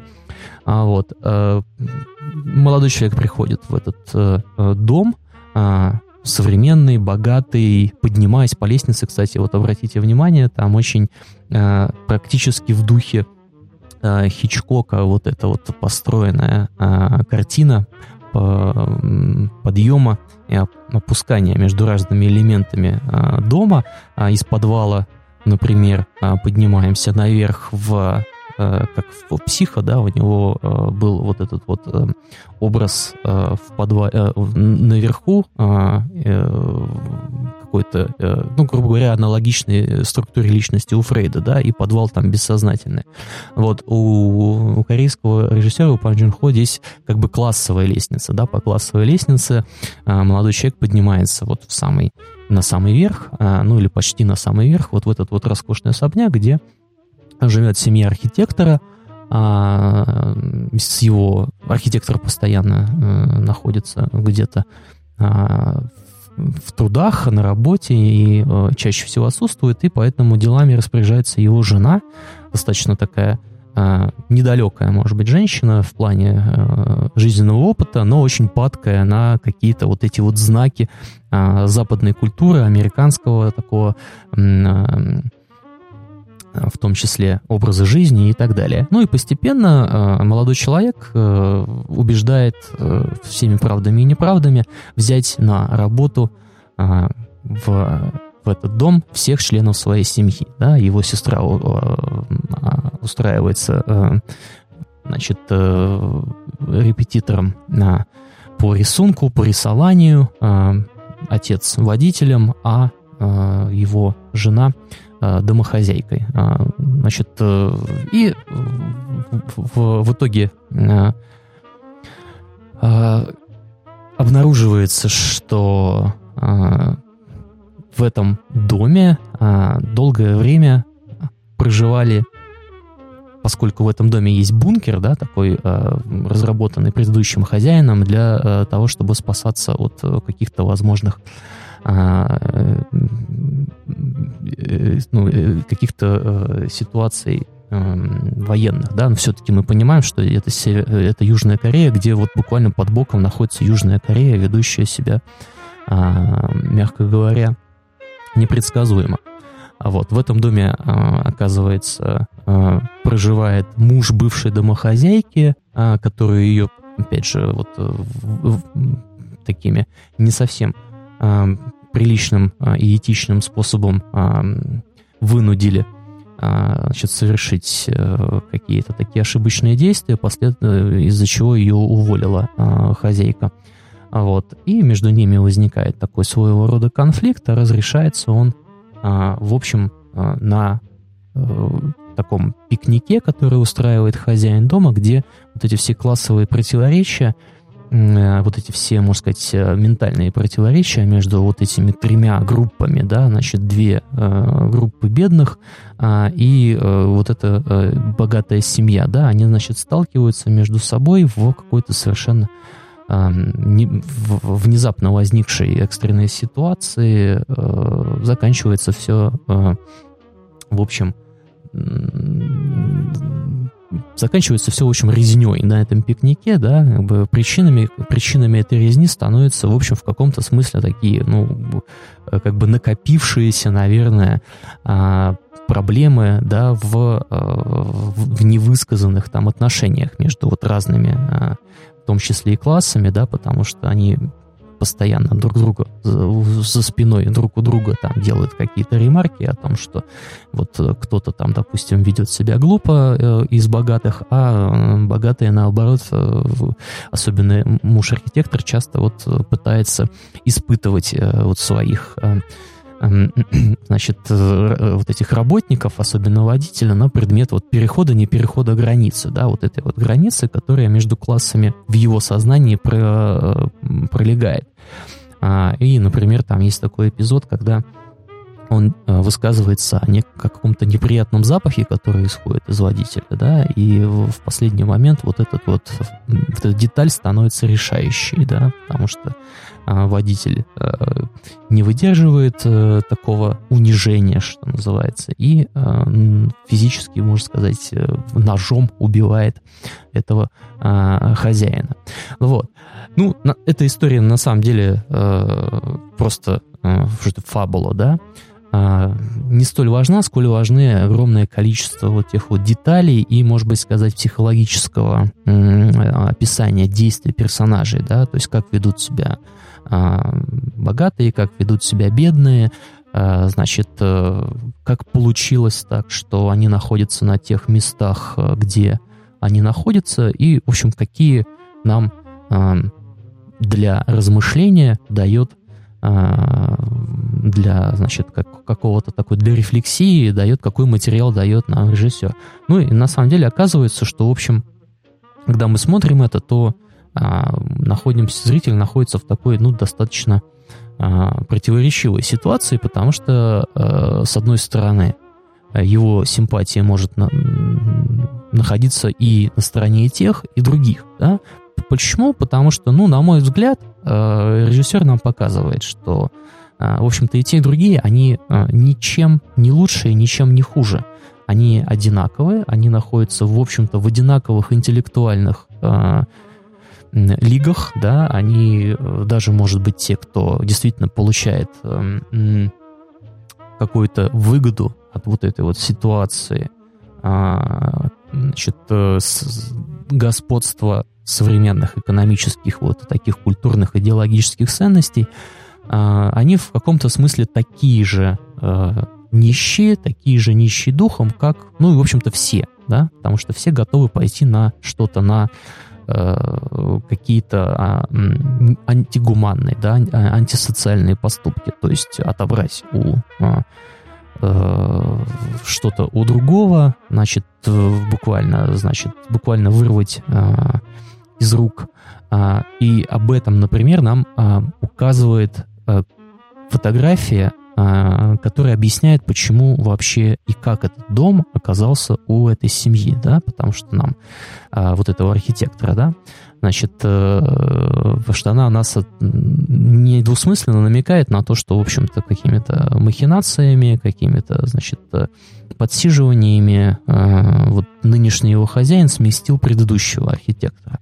А, ну, вот этого дома, с одной стороны, а с другой стороны мы вот видим, что а, семья вот этих вот э, э, бедных людей, устроившиеся на работу в этот дом, они тоже готовы практически, ну, чуть ли не на убийство, да, ну, не на убийство, а, в том числе вот бывшие домохозяйки, а, которые на самом деле тоже значит, нам показано так, что, по идее, должна вызывать у нас сочувствие, поскольку вот э, а, эта, эта домохозяйка вынуждена там содержать и вообще какая-то совершенно не- негуманная, у нас просто какая-то выдающаяся в плане своей а, такой э, удивительной, что ли, а, ситуации вот эта вот э, история с мужем, который сидит в бункере, который там, опять же, вот пытаясь эм, как-то пробиться вот в, в правилах этой игры, а, он там терпит фиаско, да, и терпит поражение, и, в общем,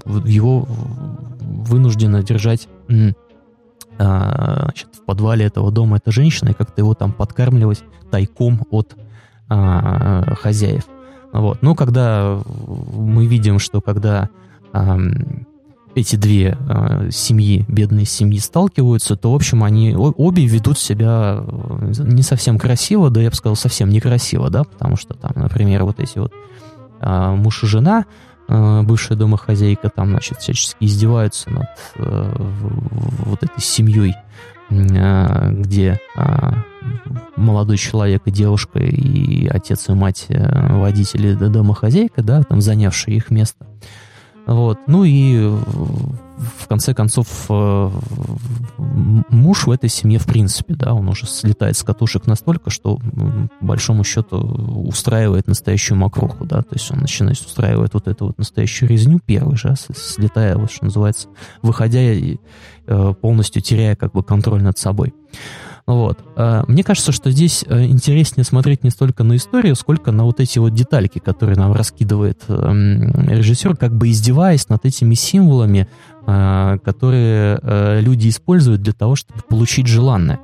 Вот. А желанное это обязательно какой-то материальный, э, какая-то какая материальная ценность. Обратите внимание, что в конце фильма он чем заканчивается? Он заканчивается тем, что сын, зная том, что отец спрятался в этом бункере, а, и живет там. Тоже, кстати, очень интересный, можно сделать об этом, из этого вывод, что в, в условиях вот этого переизбытка э, благ э, в, в обществе капиталистического производства можно, в общем, действительно не работать, да, там быть бомжом, и при этом э, у тебя так или иначе возьмет, так или иначе ты найдешь средства для э, пропитания, ну, поскольку они буквально под ногами валяются. Вот, особенно если а, за ними никто не следит. Ну и сын в конце, он, о, сын в конце просто-напросто ставит себе целью заработать столько денег, чтобы купить этот дом а, и а, освободить своего отца. То есть, по сути дела, мы имеем здесь некую такую рекурсию, да, то есть вот э, несмотря на все пережитое, несмотря на все показанные вот эти вот э, какие-то негативные моменты э, вот этого общества, мы видим, что у людей в голове остается этот образ, образ желаемого, желаемого богатства, воплощенный вот в этом доме, тем более у него там еще и а, теперь его родственник оказался в такой ситуации, его нужно спасать. Так вот, мне кажется, что нужно обращать здесь на такие интересные детальки, как, э, допустим, вот этот вот, э, э, например, камень богатства, да, который приносит в начале фильма молодой человек и ставит его в свой э, дом. Один из таких, ну, сквозных образов, э, показывающий вот это вот, ну, буквально ли, чуть ли не языческое отношение людей к каким-то символам, как вы знаете, э, значит, люди, чтобы разбогатеть, допустим, там используют какую-то целую прям вот коллекцию мифов, да, даже есть такие анекдоты о том, как вы заработали свой первый миллион, ну, там, не выносил мусор после шести, там, значит, э, и что-то еще там делал, там, например, купил денежное дерево, там, и прочее. И вот как этот камень в итоге потом на а, его, какую, какую роль потом этот камень а, начинает играть, да, то есть это вот понимаем, что эм, воспринимавшийся главным героем как, э, ну, некий символ, там, притягивающий э, деньги и так далее, он внезапно становится орудием убийства, да, вот, э, значит, как бы персики, там, допустим, да, их просто, да, значит, фрукт становится каким-то элементом, значит, манипуляций, махинаций, связанных э, с тем, чтобы дискредитировать другого человека, да, то есть вот сама материальность в этом фильме, она как будто бы начинает э, э, и ну, а, она начинает э, агрессивно, а, физически, да, как-то вот э, воздействовать на людей, да, то есть вот для вот, вот, вот эти э, вещи, они как будто бы начинают в каком-то смысле прям вот их а, насиловать, да, каким-то образом, ну, не уничтожать, но там, значит, осуществлять какие-то акты насилия, ну, вот.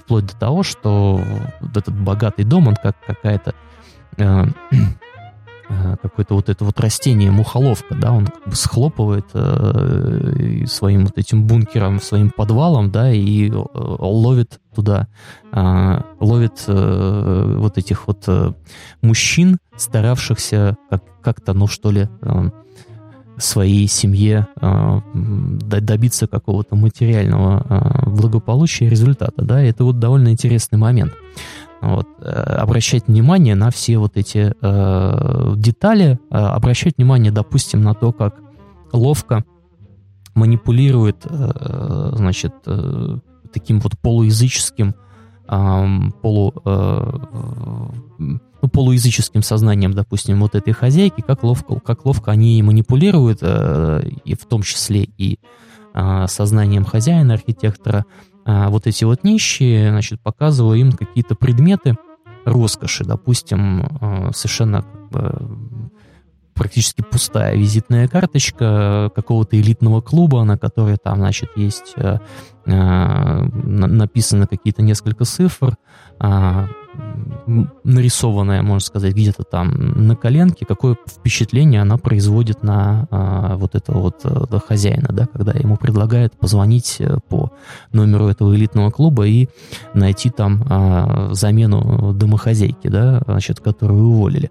Вот. Или, а, значит, какой а, эффект накладывает на какие-то простейшие психологические знания значит, сестры э, молодого человека, да, кто приводит всех в этот дом, а какие-то простейшие психологические, просчитанные где-то в интернете, да, оказывают, э, эти знания оказывают воздействие на вот эту на хозяйку, да, когда ей э, просто напросто говорят, что ее сын должен заниматься там какой-то арт-терапией, поскольку у него какая-то там психотравма а, в первом классе и так далее. То есть, в общем, а, вот э, сознание э, и тех, и других, это, по сути дела, какой-то э, одной, э, ну, это какой-то весь вот какая-то мешанина из вот этих вот э, э, элементов роскоши, бессмысленных, э, мне кажется, ну, ну, ненужных и так далее. Но тем не менее, э, тем не менее, э, являющихся таким своего рода, вот возвращаясь к камню, камнем преткновения.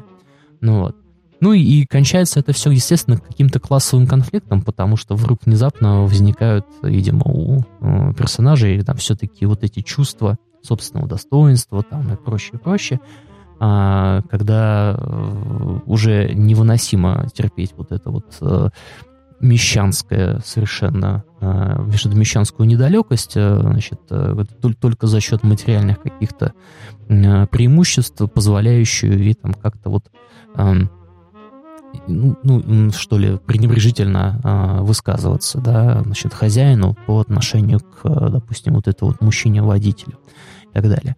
Вот, и мы становимся вот такими э, заложниками довольно простой ситуации, да, может быть, это такой фильм «Лакмусовая бумажка», да, потому что, по большому счету, мы же понимаем, что паразиты там все, вот, то есть и те, и другие, и третьи, да, там есть вот эти три, э, в общем, получается, семьи, а, те иные, вот все, все, все э, три эти группы, они вполне себе подходят под это определение. Но на чьей стороне зритель? И э, я, изучая материалы, вижу, что на самом деле режиссеру получилось разделить вот эти мнения э, ну, и вызвать совершенно противоположные, противоречивые реакции у зрителя, потому что кто-то на стороне бедных, кто-то на стороне богатых, да? потому что вот Э, не все так однозначно. Э, да, я только сразу отмечу, что вот мне было очень тяжело смотреть эту картину и досмотреть фильм до конца, поскольку вот э, что-то во мне сопротивлялось. Вот этот жанр фильмов, который я называю фильм, снятый по учебнику «Как снять фильм, который получит Оскара». Ну, вот есть такой жанр, например, там, я не знаю, у Клинта Иствуда «Гранд Торино». Вот все, все шаблоны пройдены, все сделано правильно, все отыграны. Вот здесь мы разделим экран, и у нас э, будет свет падать только, ну, то я уже про паразитов говорю, на сторону, где у нас люди обеспеченные, а э, бедные будут все время в тени. А вот здесь мы поставим лестницу, которая будет э, метафорически разделять. Вот опять же, да, сегодня мы упоминали, что Э, кино это вообще не про метафоры. Да? Если вы, вам нужно это показать, покажите это прямо, да, не нужно это делать. Тем более уже сейчас, когда мы уже весь это, всю эту библиотеку образов у себя в голове имеем, просмотрев, в общем-то, все эти сокровища кино 20 века.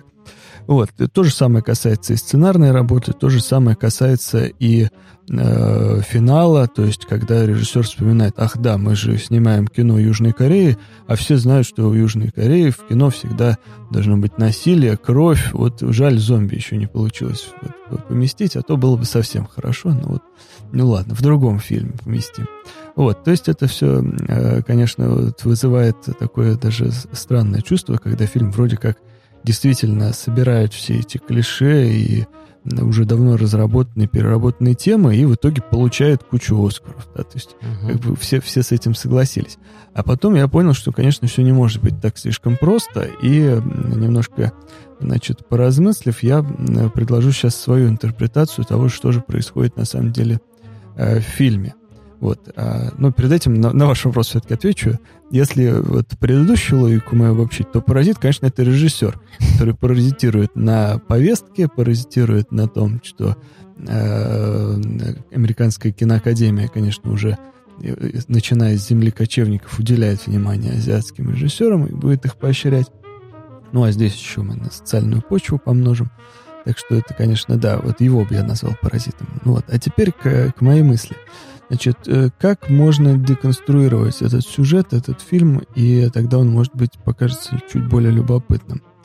А, это фильм, на мой взгляд, э, который создан искусственным интеллектом, и при этом а, его персонажи это тоже какие-то вот такие андроиды. Это, то есть, как мы в прошлом выпуске с вами говорили об зутопиях, а вот это утопия победившего э, искусственного интеллекта постсингулярного мира, да, вот такого по Курцвайлю, в котором у нас есть множество конкурирующих э, информационных систем, вплоть до такой объемлющий весь этот новый метамир, да, который его как-то более-менее контролирует, но у внутренних агентов сохраняется их некоторая автономность. И вот они э, пытаются, значит, строить эту внутреннюю систему, э, конкурируют, и у них есть доступ к библиотекам образов, наборам э, когнитивных стратегий, наборам э, тех паттернов человеческого поведения, которые они пытаются имитировать. То есть они стараются э, как бы вести себя э, как люди, то есть вот такую, создавать такую удобную э, и достоверную, я бы сказал, картинку да, всего происходящего, соревнуясь. Но при этом каждый раз, когда они взаимодействуют с чем-то по-настоящему живым, это вызывает какой-то сбой системы. Вот если посмотреть, там вот каждый раз, когда появляются какие-то э, особенности и элементы чистой физиологии, это у всех э, вызывает какие-то сразу приступы чуть ли не паники, да, вот там есть момент, когда она героиня из семьи богатых, да, она не может э, свыкнуться с мыслью, что человек вообще болеет, да, и что это вообще доступно человеку болезнь, там, как вот у их экономки или как у э, еще кого-то там из персонажей. Или, например, та же самая ситуация, когда мы видим живущих в, в бедности, то есть вот этих вот андроидов низшего уровня, которые постоянно вместо телевизора вынуждены смотреть в свою форточку, где постоянно кто-нибудь справляет малую нужду, и они тоже страшно от этого приходят в бешенство постоянное. Вот, и это встречается э, каждый раз. Или, например, а, э, какие-то обрывочные вот эти вот, это нельзя назвать воспоминаниями, но фрагменты, они разбросаны у каждого из персонажей, и э, ему, с одной стороны, кажется, что вот так себя нужно вести, с другой стороны, у него есть набор того, чего не должно происходить и что должно тут же вытесняться и э, подавляться. И финал, естественно, да, вот этот знаменитый, где происходит это, э, это резня, да, это, конечно, я думаю, что это вот такая ликвидация. То есть после того, как вирусная программа вот этих вот семьи из трущоб проникает в высокоуровневую э, компьютерную систему – этого дома, кстати, что поразительно, да, вот, там много раз упоминают, что дом создан архитектором. Да, я сразу представил себе, что это тот архитектор, который из «Матрицы». Mm-hmm. Вот. А, то есть это дом, созданный архитектором, это, конечно, архитектура данных, это система. Вот. И вот этот их троян, да, который туда проникает, в итоге вот внешний какой-то фаервол, система принимает решение, что надо все это ликвидировать, и всех их уничтожает. И вот э, в следующий раз там будет какая-то новая итерация, новый релот, в котором можно будет это переиграть, переиграть заново. И то же самое касается и э, вот того э, искусственного интеллекта, который здесь нам режиссер представляет. Извините, Николай, прибью. Mm-hmm. Там же получилось очень интересно, что они э, про- продали этот дом каким-то скандинавам или европейцам, и получилось, что они вот эту вот завирусованную, забагованную систему сбагрили в Европу. Да, да, да, да, да, да, да, вот, собственно, так. Вот, и то же самое появляется у вот э, режиссера нашего, да, который я тоже считаю, что он, конечно, не человек, который это все создает, потому что у него тоже есть, помимо набора образов из а, библиотеки про киноискусство, да, который он там здесь, я у Хичкока возьму, здесь я возьму, там у, не знаю, у Антониони, здесь еще у кого-то что-то возьму. а у него там прорываются какие-то совершенно дикие э, элементы, которые в, в южнокорейской культуре быть не могут. Например, вот я читал несколько рецензий, все с этой лестницей носятся, да, что вот образ лестницы, образ лестницы. На мой взгляд, там главный образ — это образ репки. Потому что, во-первых, попав, э, значит, один, этот первый сын, в этот богатый и уцепившись за эту репу богатства, он не может ее вытянуть весь, и поэтому за него цепляются, как э, бабка за детку и там жучка за внучку, э, все члены его семьи, они пытаются его вытянуть.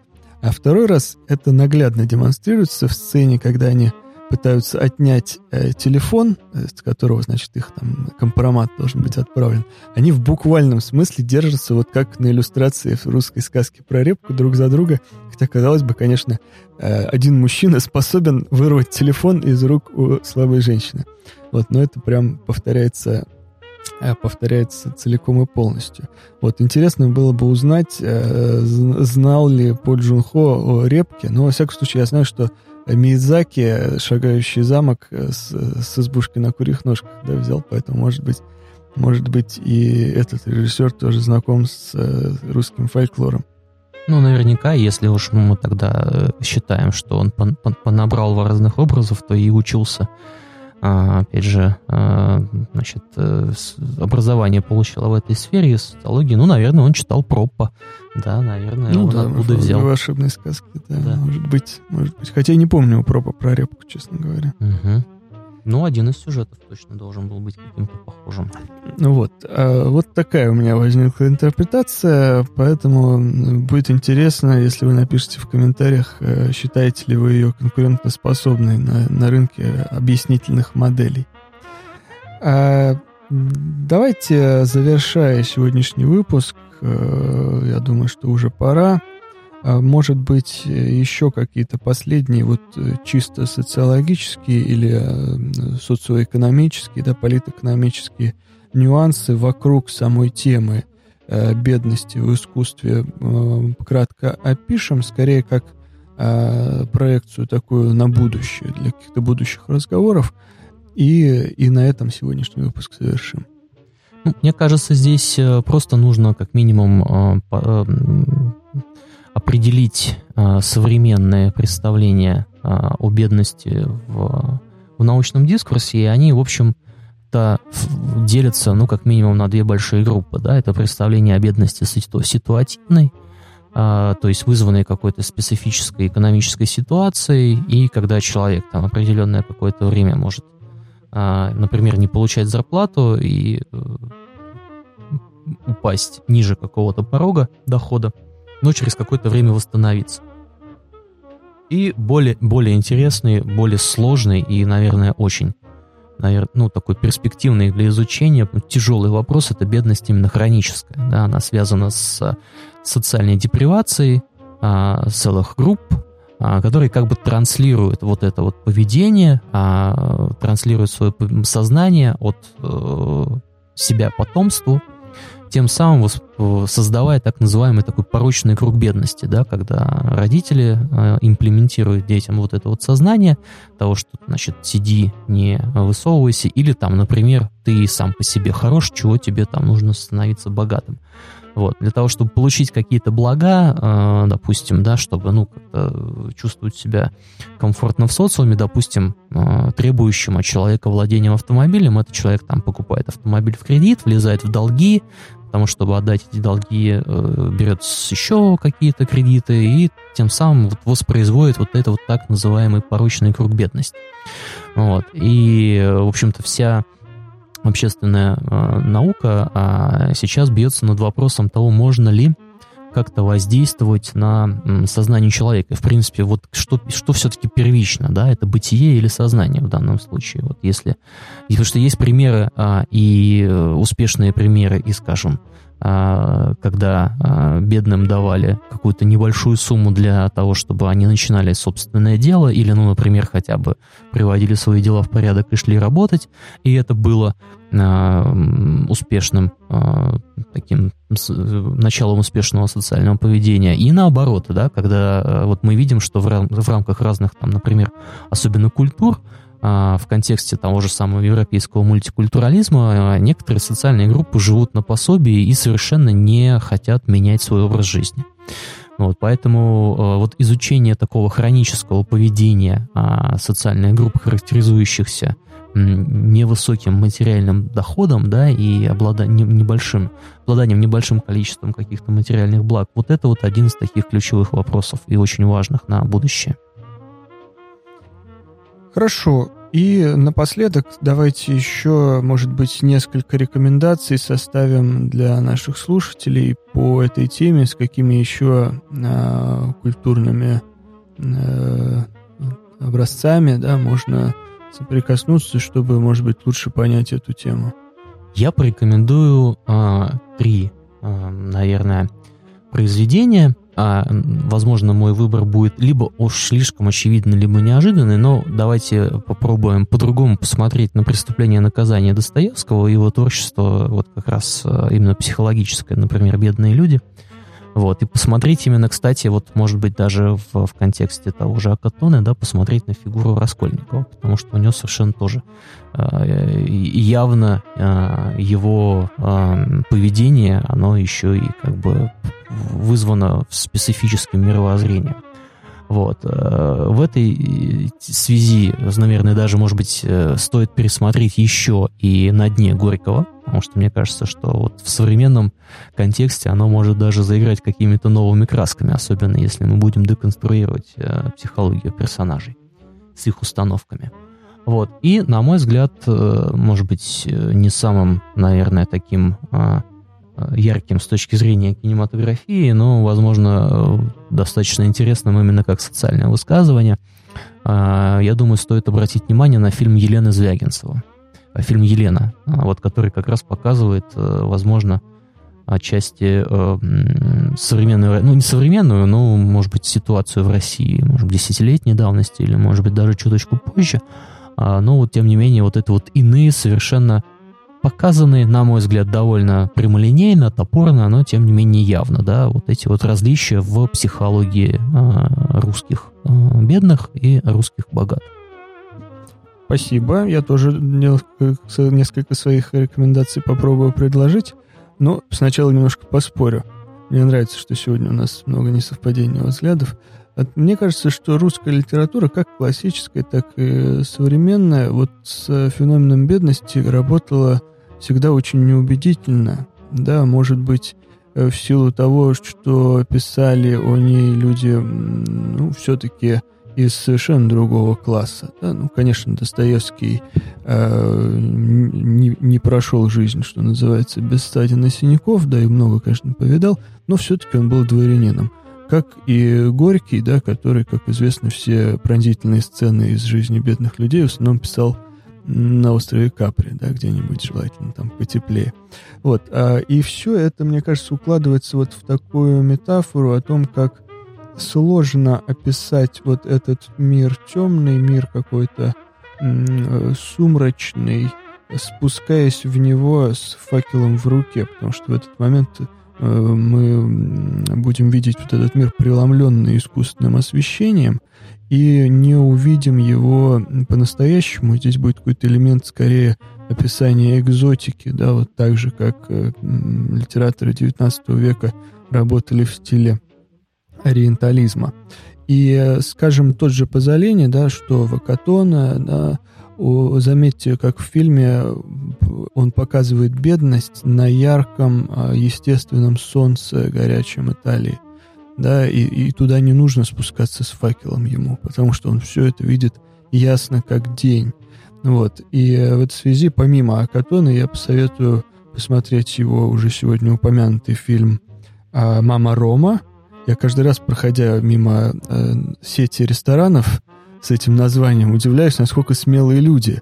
Может быть, конечно, они э, э, никогда эту аллюзию не продумывали, а просто имели в виду да, образ Рима, но все-таки мама Рома — это прозвище героини-проститутки, да, которая одноименного фильма, который Анна Маньяни играет. Да, фильм э, сложнее драматургически, и все-таки, опять же, да, в силу присутствия профессиональных актеров э, чуть-чуть отличается от многих фильмов Пьера Павла Пазолини. но очень-очень близок он по духу да, с Акатона. Ну и, конечно, книги Пазолини, которые сейчас доступны на русском языке, это его вот «Una vita violenta», да, который, собственно, и стал сценарием для Акатона, и «Шпана». Вот. И, конечно, наверное, тоже как как дополнение было бы интересно, может быть, обратиться к э, романам Жана Жене, да, скажем, э, его э, «Дневник вора» или э, «Нотр-Дам де Флёр», вот «Богоматерь цветов», который он описывает э, образ э, жизни вот самого-самого маргинального слоя французского, да, сам он тоже не понаслышке его знал, вот. Эм, или из более современной литературы у э, Винсана Равалека, да, его роман, который тоже почти как у Пазолини, называется «Гимн Шпане». Вот тоже, тоже интересный момент. Ну, мне кажется, здесь э, я тоже буквально одну реплику скажу, раз уж мы заканчиваем дискуссии, но мне кажется интересной. Ну, действительно, конечно, есть э, определенные вопросы э, к писателям, которые не проживали э, опыта. Ну, до, до сих пор я иногда читаю дискуссии около литературной, особенно вокруг современной литературы, где это является неким таким прям одним из а, так, как бы камней преткновения, да, что многие а, авторы сейчас буквально кабинетные, да, такие вот в очень комфортных условиях а, пишут какую-нибудь там эго-билетристику о психотравмах, которые сами, может быть, и не прожили. Но мы так можем, например, но, но, но тем не менее мы не должны списывать со счетов силу искусства, и есть вопросы, конечно, и к реализму, как методу, да, там из того же и Достоевского, и можно, конечно, и Диккенса тоже скинуть с парохода, вот, а, потому что реализм — это просто добавление в текст каких-то элементов, значит, реалистичности, да, хотя на самом деле это может быть и не так уж принципиально. Но, тем не менее, скажем, а, тот же самый Диккенс и его произведения вызвали, вызывали общественный резонанс и приводили к тому, что общество обращало внимание, серьезно обращало внимание на проблемы, скажем, детского труда, а, нищеты, да, и многих таких вещей. Поэтому а в каком-то смысле можно просто, наверное, э, вот э, делать на это скидку, но, но тем не менее не забывать, потому что, с другой стороны, если читать только тех авторов, которые там, значит, как-то пережили сами вот этот вот опыт, то, ну, я не знаю, может быть, наверное, в 90-е тогда или сейчас до сих пор актуально читать Шаламова с его э, опытом э, значит, лагерей, чтобы понять там психологию практически, ну, большой части там, того же самого российского общества. Мне кажется, здесь должен быть какой-то компромисс. И поисками этого компромисса мы продолжим заниматься в следующих выпусках. А на сегодня мы прощаемся. С вами, как всегда, были Алексей Колянов и Николай Токарев.